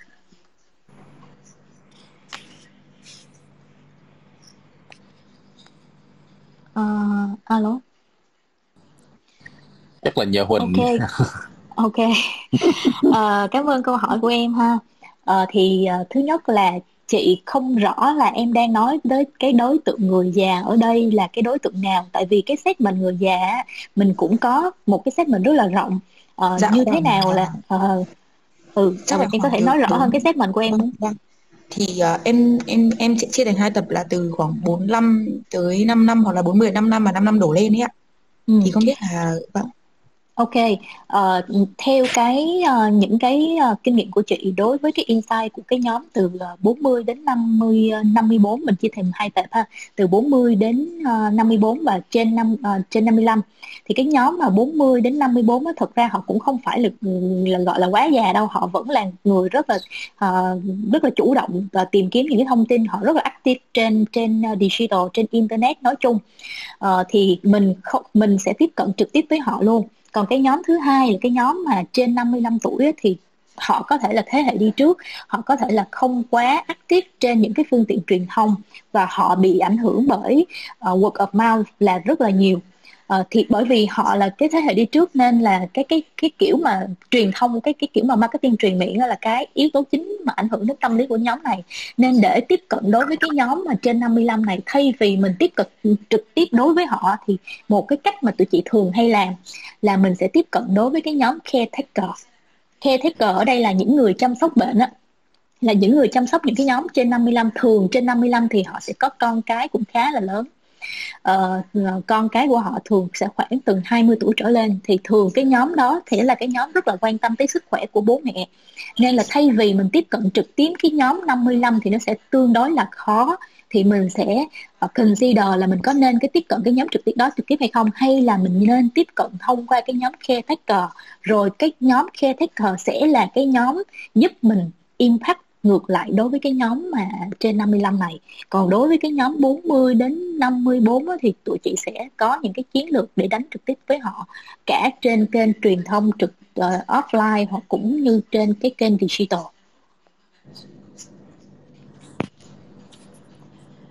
Cái này nó ở trên nó cũng có một cái survey về customer insight của Google á chị Huỳnh, thì nó cũng nói là 67% cái người mà người ta tìm kiếm những cái thông tin mà liên quan tới những cái sản phẩm dành cho những người lớn tuổi ở trên đó, thì là họ tìm kiếm những cái thông tin để chăm sóc cho cái bố mẹ hoặc là gia đình của họ.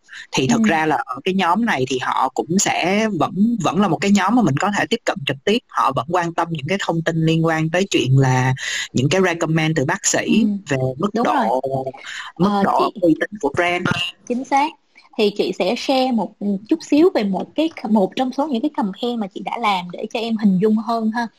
Ví dụ như một trong những cái campaign mà tụi chị đã làm đó là cho một cái nhóm đối tượng bệnh nền, mà cái nhóm bị bệnh này nó sẽ từ cái đối tượng từ trên 50 tuổi trở lên là phần lớn.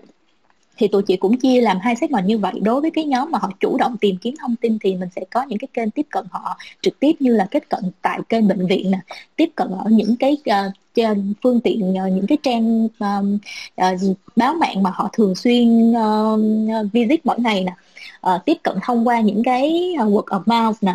Rồi đối với cái nhóm mà trên 60 tuổi, từ 55 tuổi trở lên á, thì tụi chị sẽ cũng chia làm hai cái nhóm nhỏ nữa. Một cái nhóm 55 tuổi nhưng mà rất active trên social, rất active trên digital thì mình sẽ tiếp cận một cách khác. Còn cái nhóm 55 tuổi mà là không phải là không có tương tác gì với những cái kênh digital hết á, thì mình sẽ focus nhiều vào cái nhóm caretaker. Thì thường một cái campaign như vậy á, em sẽ phải chia cái segment của em ra nhiều cái nhóm segment nhỏ nữa để em biết được là cái insight của từng cái nhóm segment đó là cái gì, cái behavior của họ ra sao, cái barrier của họ đối với từng kênh truyền thông là cái gì. Từ đó mình mới biết là mình tiếp cận với họ thông qua cái kênh gì.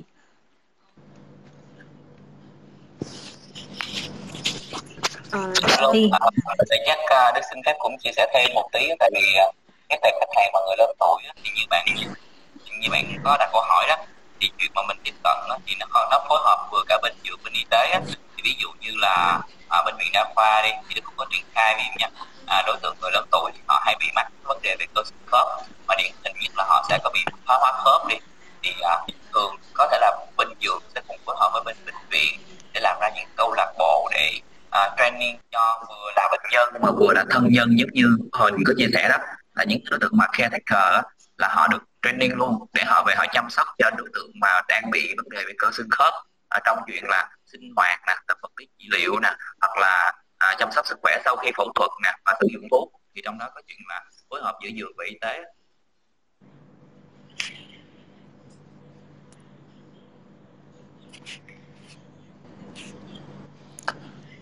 Rồi không biết là câu trả lời của các anh chị có làm cho em hài lòng chưa, thỏa mãn chưa Phương ơi?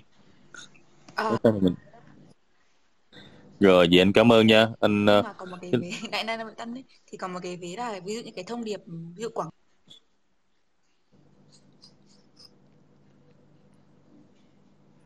alo bạn đâu mất tiêu rồi, chắc là bị hao rồi. Dạ vậy chắc câu hỏi tiếp theo đi ạ. Chắc mời bạn Ánh nè.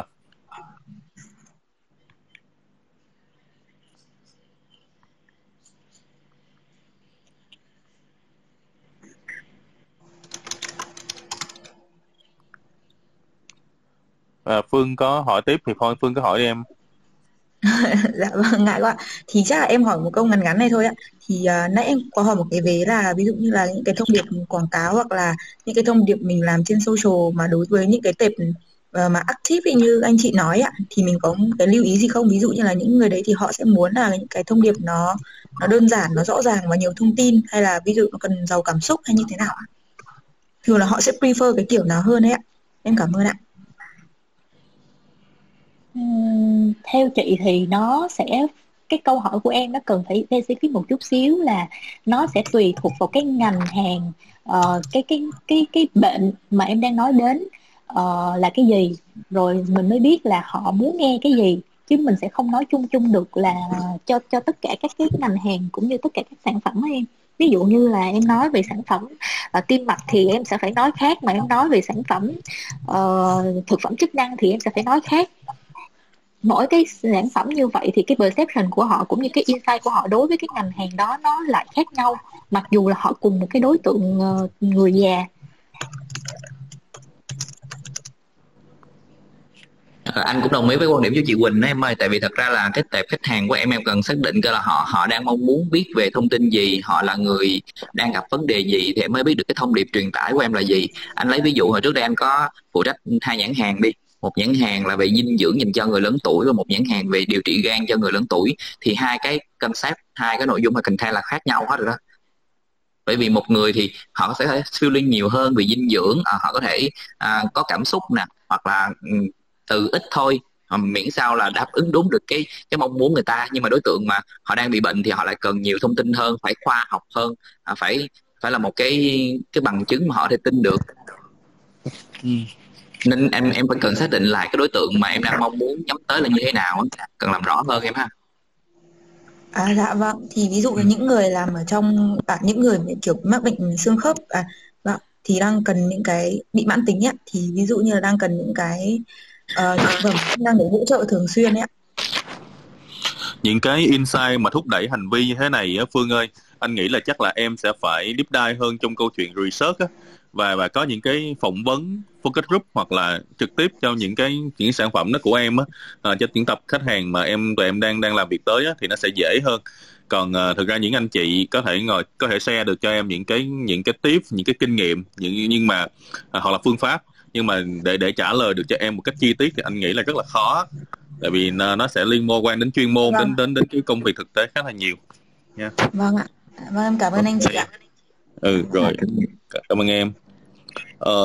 Chắc là mời mình còn 2 bạn trên này thì chắc là mời bạn Ánh. Không biết là Ánh. Dạ alo, em chào các anh chị ạ. Đầu tiên em cũng rất là cảm ơn các anh chị vì đã nán lại đến cái thời gian này để chia sẻ những cái kiến thức hữu ích đến với nhóm của mình ạ. Thì cho em hỏi là trong cái giai đoạn dịch như vậy á, thì cái thông tin đó mà mọi người quan tâm chủ yếu là những thông tin về Covid và làm thế nào để điều trị Covid, hoặc là những cái thông tin xoay quanh về số ca bệnh. Thì đối với một cái đơn vị y tế trong thời điểm này, thì nếu như cái mục tiêu của đơn vị y tế là để xây dựng một cái brand love, một cái brand trust, để sau khi thời gian giãn cách thì mọi người vẫn nhớ đến đơn vị y tế đó và đến để thăm khám, để chữa trị, thì mình có nên đầu tư một cái khoản mà ngân sách cho cái đợt trong cái khoảng thời gian này để mình làm quảng cáo về brand không ạ? Và nếu có thì cái tuyến nội dung của mình nên đi theo xu hướng như thế nào để mình vẫn bắt được cái thị hiếu của mọi người và mình vẫn quảng cáo được cái thương hiệu của mình ạ? Rồi, câu này chắc liên quan y tế thì anh xin phép trả lời cho bạn ha. Như vậy thì với câu hỏi của bạn, chúng ta có hai ý. Ý thứ nhất là với trong giai đoạn dịch bệnh như thế này thì mình có nên duy trì tương tác với khách hàng hay không và ngân sách như thế nào. Và câu thứ hai là nãy bạn nói là cái gì ta? Dạ, câu thứ hai em muốn hỏi là cái tuyến nội dung của mình á, mình lên tuyến nội dung. Dạ. Rồi, ok. Vậy thì mình sẽ giải quyết câu thứ nhất trước ha. Đầu tiên là vấn đề về dịch bệnh. Thật ra giống như nãy mình có từng chia sẻ một lần đó, là việc chúng ta làm marketing, làm truyền thông thì chúng ta là cầu nối về thông tin y tế cho bệnh nhân, cho khách hàng thôi. Chứ marketing mình không phải là người giải quyết được, không phải là người đem solution tới cho bệnh nhân được. Tại vì marketing mình chỉ là truyền thông chứ mình không có giải quyết được điều trị bệnh. Do đó thì cái việc mà mình làm bạn với khách hàng là điều mà mình cần phải làm và duy trì xuyên suốt. Giống như người ta nói là trước khi chúng ta bán hàng, chúng ta cần phải làm quen với nhau, cần làm bạn với nhau, thân với nhau rồi thì câu chuyện nó sẽ dễ dàng hơn. Vậy thì dù là có dịch bệnh hay không có dịch bệnh thì việc tương tác với khách hàng, keep engagement với lại khách hàng là điều mà chúng marketing phải làm, điều đó chúng ta phải làm luôn ha. Và khi mà chúng ta làm việc mà tương tác với khách hàng tốt, giữ mối quan hệ với khách hàng tốt, giúp cho khách hàng cảm thấy thương hiệu của mình quen thuộc hơn. Họ dễ dàng xem chúng ta như một người bạn để chia sẻ, để hỏi, để nhờ mình tư vấn, thì lúc đó cái độ trust của thương hiệu mình nó sẽ cao hơn. Vì vậy, việc đầu tiên xác nhận là dù có dịch hay không có dịch, mình vẫn cần làm truyền thông. Còn về ngân sách á, thì thật ra nó sẽ phụ thuộc vào câu chuyện là định hướng của tổ chức của bạn thôi. Ví dụ như nếu như trường hợp như bạn thấy rằng là tệp khách hàng của bạn ở bên y tế của bạn, đơn vị y tế của bạn là những tệp khách hàng mà online là nhiều, thì bạn có thể đầu tư ngân sách cho hoạt động về digital marketing, những cái hoạt động mà liên quan tương tác trên online. Còn nếu như tệp khách hàng của bạn phần lớn là những người lớn tuổi nè, những người này không có sử dụng được về digital hoặc là internet á, thì bạn hãy consider tới những cái kênh mà hồi nãy mình có chia sẻ, nhưng mà có thể mức đầu tư của mình sẽ thấp hơn. Bởi vì sao? Bởi vì thật ra thì đối với đối tượng mà những người lớn tuổi hoặc những người mà không tiếp cận được với internet hoặc digital thì thật bạn mà đổ nhiều hoạt động truyền thông thì đôi khi nó cũng chưa chắc đã mang lại hiệu quả. Cái này chắc bạn cần phải consider lại.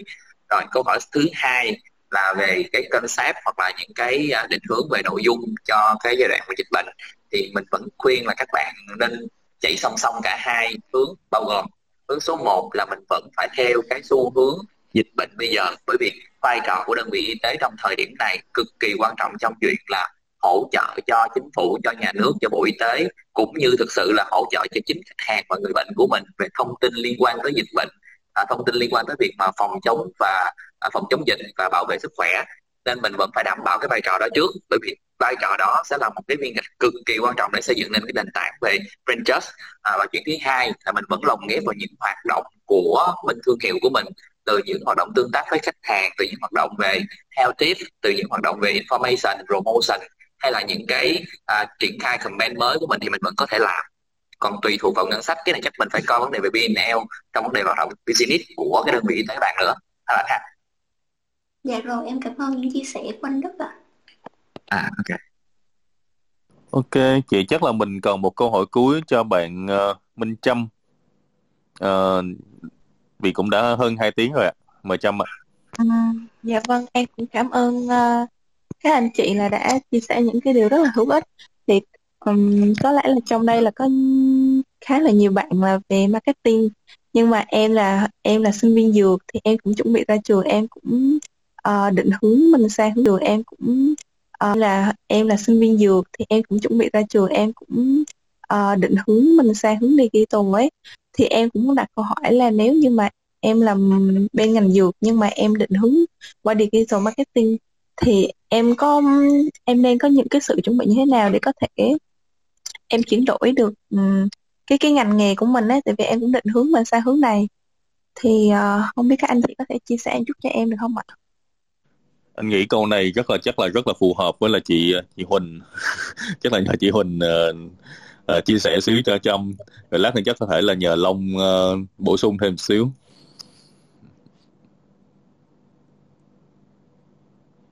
Không biết chị Huỳnh còn đây không hay rớt mạng rồi. Ok, chắc nhờ Long đi. Alo, mọi người có nghe không ạ? Nghe rồi. Cảm ơn câu hỏi của Trâm. Thì chị thấy là ở có khá là nhiều bạn học dược nhưng mà ra là làm marketing cho ngành dược chứ không có phải là làm về medical hoặc là làm sale cho ngành dược. Hoặc cũng có những bạn đã làm dược, học dược xong sau đó ra làm sale, đi làm sale cho ngành dược. Rồi nhưng mà làm một thời gian thì cũng thấy quan tâm tới cái mảng marketing và cũng xin chuyển qua làm marketing, thì chị thấy cái chuyện đó rất là nhiều. Nên là cái việc mà em học ngành dược rồi sau đó em ra làm marketing thì hoàn toàn là có khả năng nha, chứ không phải là không. Em nên chủ động, thậm chí là em nên chủ động apply luôn những cái job về marketing từ đầu luôn, chứ không có nhất thiết phải là đi làm sale trước rồi sau đó khi xin chuyển qua. Thì làm thế nào để một bạn làm học dược mà có thể làm marketing? Thì marketing thì dược thì nó đòi hỏi nhiều cái kiến thức về thuốc, kiến thức về scientific, trong khi marketing thì lại đòi hỏi những cái insight về khách hàng nhiều hơn. Thì cái mà chị nghĩ là em cần phải bổ sung trong thời điểm mà em trước khi mà em ra trường, đó là em tìm hiểu thêm về insight của customer trong cái ngành hàng này như thế nào. Còn để có thể sau này khi mà em ra trường á, thì em không có bỡ ngỡ, tại vì khi mà mình làm bất kỳ một cái chiến dịch marketing nào thì tùy cái nhóm đối tượng, đó là khách hàng mà mình muốn hướng đến là ai, thì mình cũng đều phải hiểu insight của họ, khác hoàn toàn với một cái bạn làm học dược ra làm medical hay là ra làm sale. Nếu mà làm medical thì em chỉ tập trung về kiến thức về y khoa, em chỉ tập trung kiến thức về scientific, em không cần quan tâm là patient của em đang có suy nghĩ gì, đang nghĩ như làm sao, vân vân. Cái là cái thứ nhất em cần trang bị thêm là thông qua những cái ruột trên internet, thông qua những cái market research mà nó đang available trên internet, em có thể hiểu thêm về insight của tất cả các cái stakeholder trong cái ngành hàng này ha. Cái là cái thứ nhất. Cái thứ hai nữa là em nên tìm hiểu thêm một số cái trend ở trong cái ngành hàng, trong cái ngành hàng dược nói chung, và những cái trend phổ biến trong ngành marketing nói riêng, nói chung và cho ngành dược nói riêng ha. Tại sao chị nói là không chỉ tìm cái trend trong ngành dược mà còn phải tìm cái trend trong nguyên cái thị trường marketing nói chung? Bởi vì á là thường ngành dược sẽ đi sâu một chút xíu so với những ngành hàng khác. Chị nói ví dụ nếu như em làm digital, em sẽ thấy là TikTok đi, lấy TikTok, cái nền tảng TikTok là một ví dụ. TikTok thì đã là một cái hot platform khá là lâu rồi chứ không phải là mới đây. Những cái ngành hàng khác người ta đã leverage cái thết thôi cái platform này để phục vụ cho một số cái campaign của họ đã khá lâu. Tuy nhiên đối với cái ngành hàng dược thì đến bây giờ khoảng trong năm bắt đầu từ 2021 thì mới bắt đầu leverage cái thết thôi cái platform TikTok này để phục vụ cho những cái chiến dịch marketing của họ. Thì bởi vì vậy cái việc nắm bắt cái xu thế của thị trường, những cái trend mới trong ngành trong marketing và những cái trend mới trong ngành dược là những cái mà em cần phải bổ sung thêm, vì những cái thứ đó là những cái mà trong trường dược của em nó sẽ không có dạy cho em những cái này. Nên là cái đó em phải chủ động tìm hiểu thêm trước khi mà em muốn làm một cái job về digital marketing. Ok, cảm ơn. Long có muốn share gì thêm về những cái mindset hay skill set không? Dạ, em nghĩ là chị Quỳnh đã nói một cái rất là quan trọng về cái foundation liên quan tới về hiểu biết về người tiêu dùng cũng như là insight.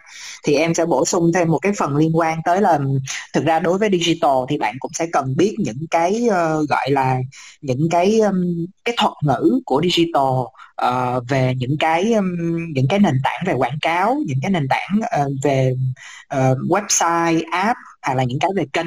Thì thực ra bạn có thể học được ở trên những cái khóa học online, và kể cả Facebook hoặc là Google thì họ cũng có những cái khóa học gọi là free cho mình. Ví dụ như đối với Facebook thì họ có một cái khóa là Blueprint, còn đối với Google thì họ có một cái gọi là Google Exist. Thì ở trên đó nó sẽ có những cái đầy đủ những cái khóa học miễn phí để bạn có thể bắt đầu, bạn có thể tìm hiểu và bạn có thể gọi là vọc thử. Cái đó thì nó sẽ thuộc về skill set nhiều hơn. Còn cái chị Huỳnh nói thì nó sẽ là những cái liên quan tới về mindset và cũng như là những cái nguyên tắc cốt lõi để khi mình bước vào ngành. Thì nó sẽ bao gồm cả hai thứ như vậy để bạn có thể thật sự bạn sẵn sàng để bạn làm được công việc khi mà bạn chuyển một cái hơi trái ngành như vậy.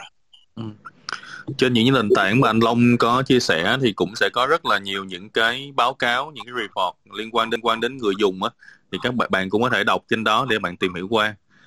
Rồi chắc là một cái phần cuối cùng chắc là em cảm ơn hai anh. Dạ. Động viên hay là giúp các bạn mới bước vào nghề á, thì chắc là nhờ Đức để chúng ta có thể kết thúc ngày hôm nay ở đây ha. Đức có muốn share gì không? Anh Đức động cái thì thật ra thì đối với lĩnh vực marketing thì trong ngành y tế và ngành dược thì như nãy Đức cũng có chia sẻ rồi á, thì chắc là nó sẽ đặc thù hơn những ngành khác, làm sẽ cực hơn nè, tương tác đôi khi sẽ dễ bị tủi thân hơn, cái này cũng nói thật, chắc chỗ mình cũng sẽ hiểu. Tuy nhiên hy vọng rằng là với những gì mà nó khó khăn mà mình có được thành công thì mình sẽ cảm thấy tự hào hơn, và mọi người sẽ cảm thấy là mình có một cái position mà những người khác họ rất là thích, họ rất là lắng nghe ý kiến từ mình, thì cũng rất là hy vọng rằng mọi người tiếp tục nung nấu và giữ cái đam mê đối với lĩnh vực marketing, đặc biệt là đối với lĩnh vực marketing liên quan tới sức khỏe. Cảm ơn. Okay. Chắc là bấm accept một cái bạn nữa nha, tại vì bạn đã giơ tay liên tục nãy giờ. Okay.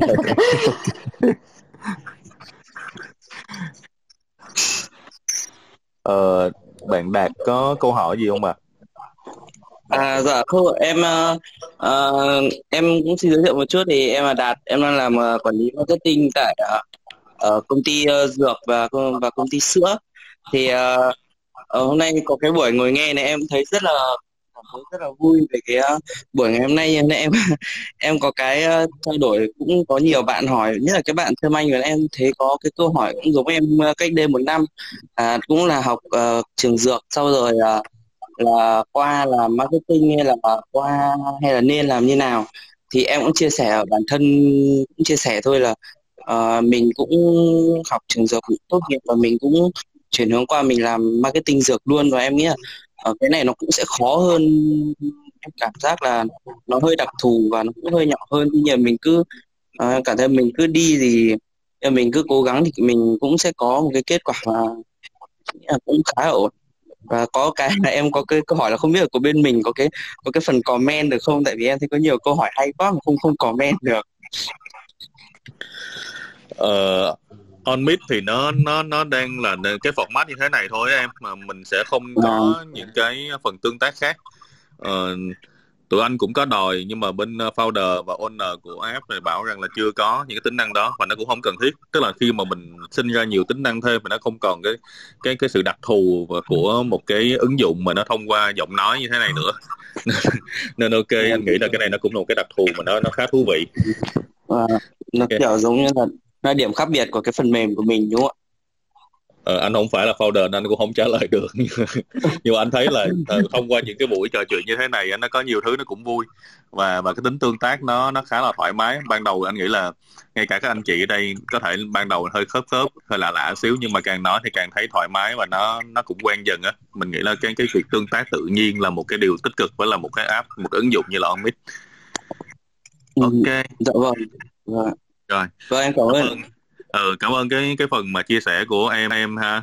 Rồi cảm ơn các anh chị rất là nhiều vì đã tham gia ngày hôm nay, và chúng ta đã có một cái buổi nói chuyện mà mình nghĩ rằng là nó vượt hơn kỳ vọng, với hơn 2 tiếng.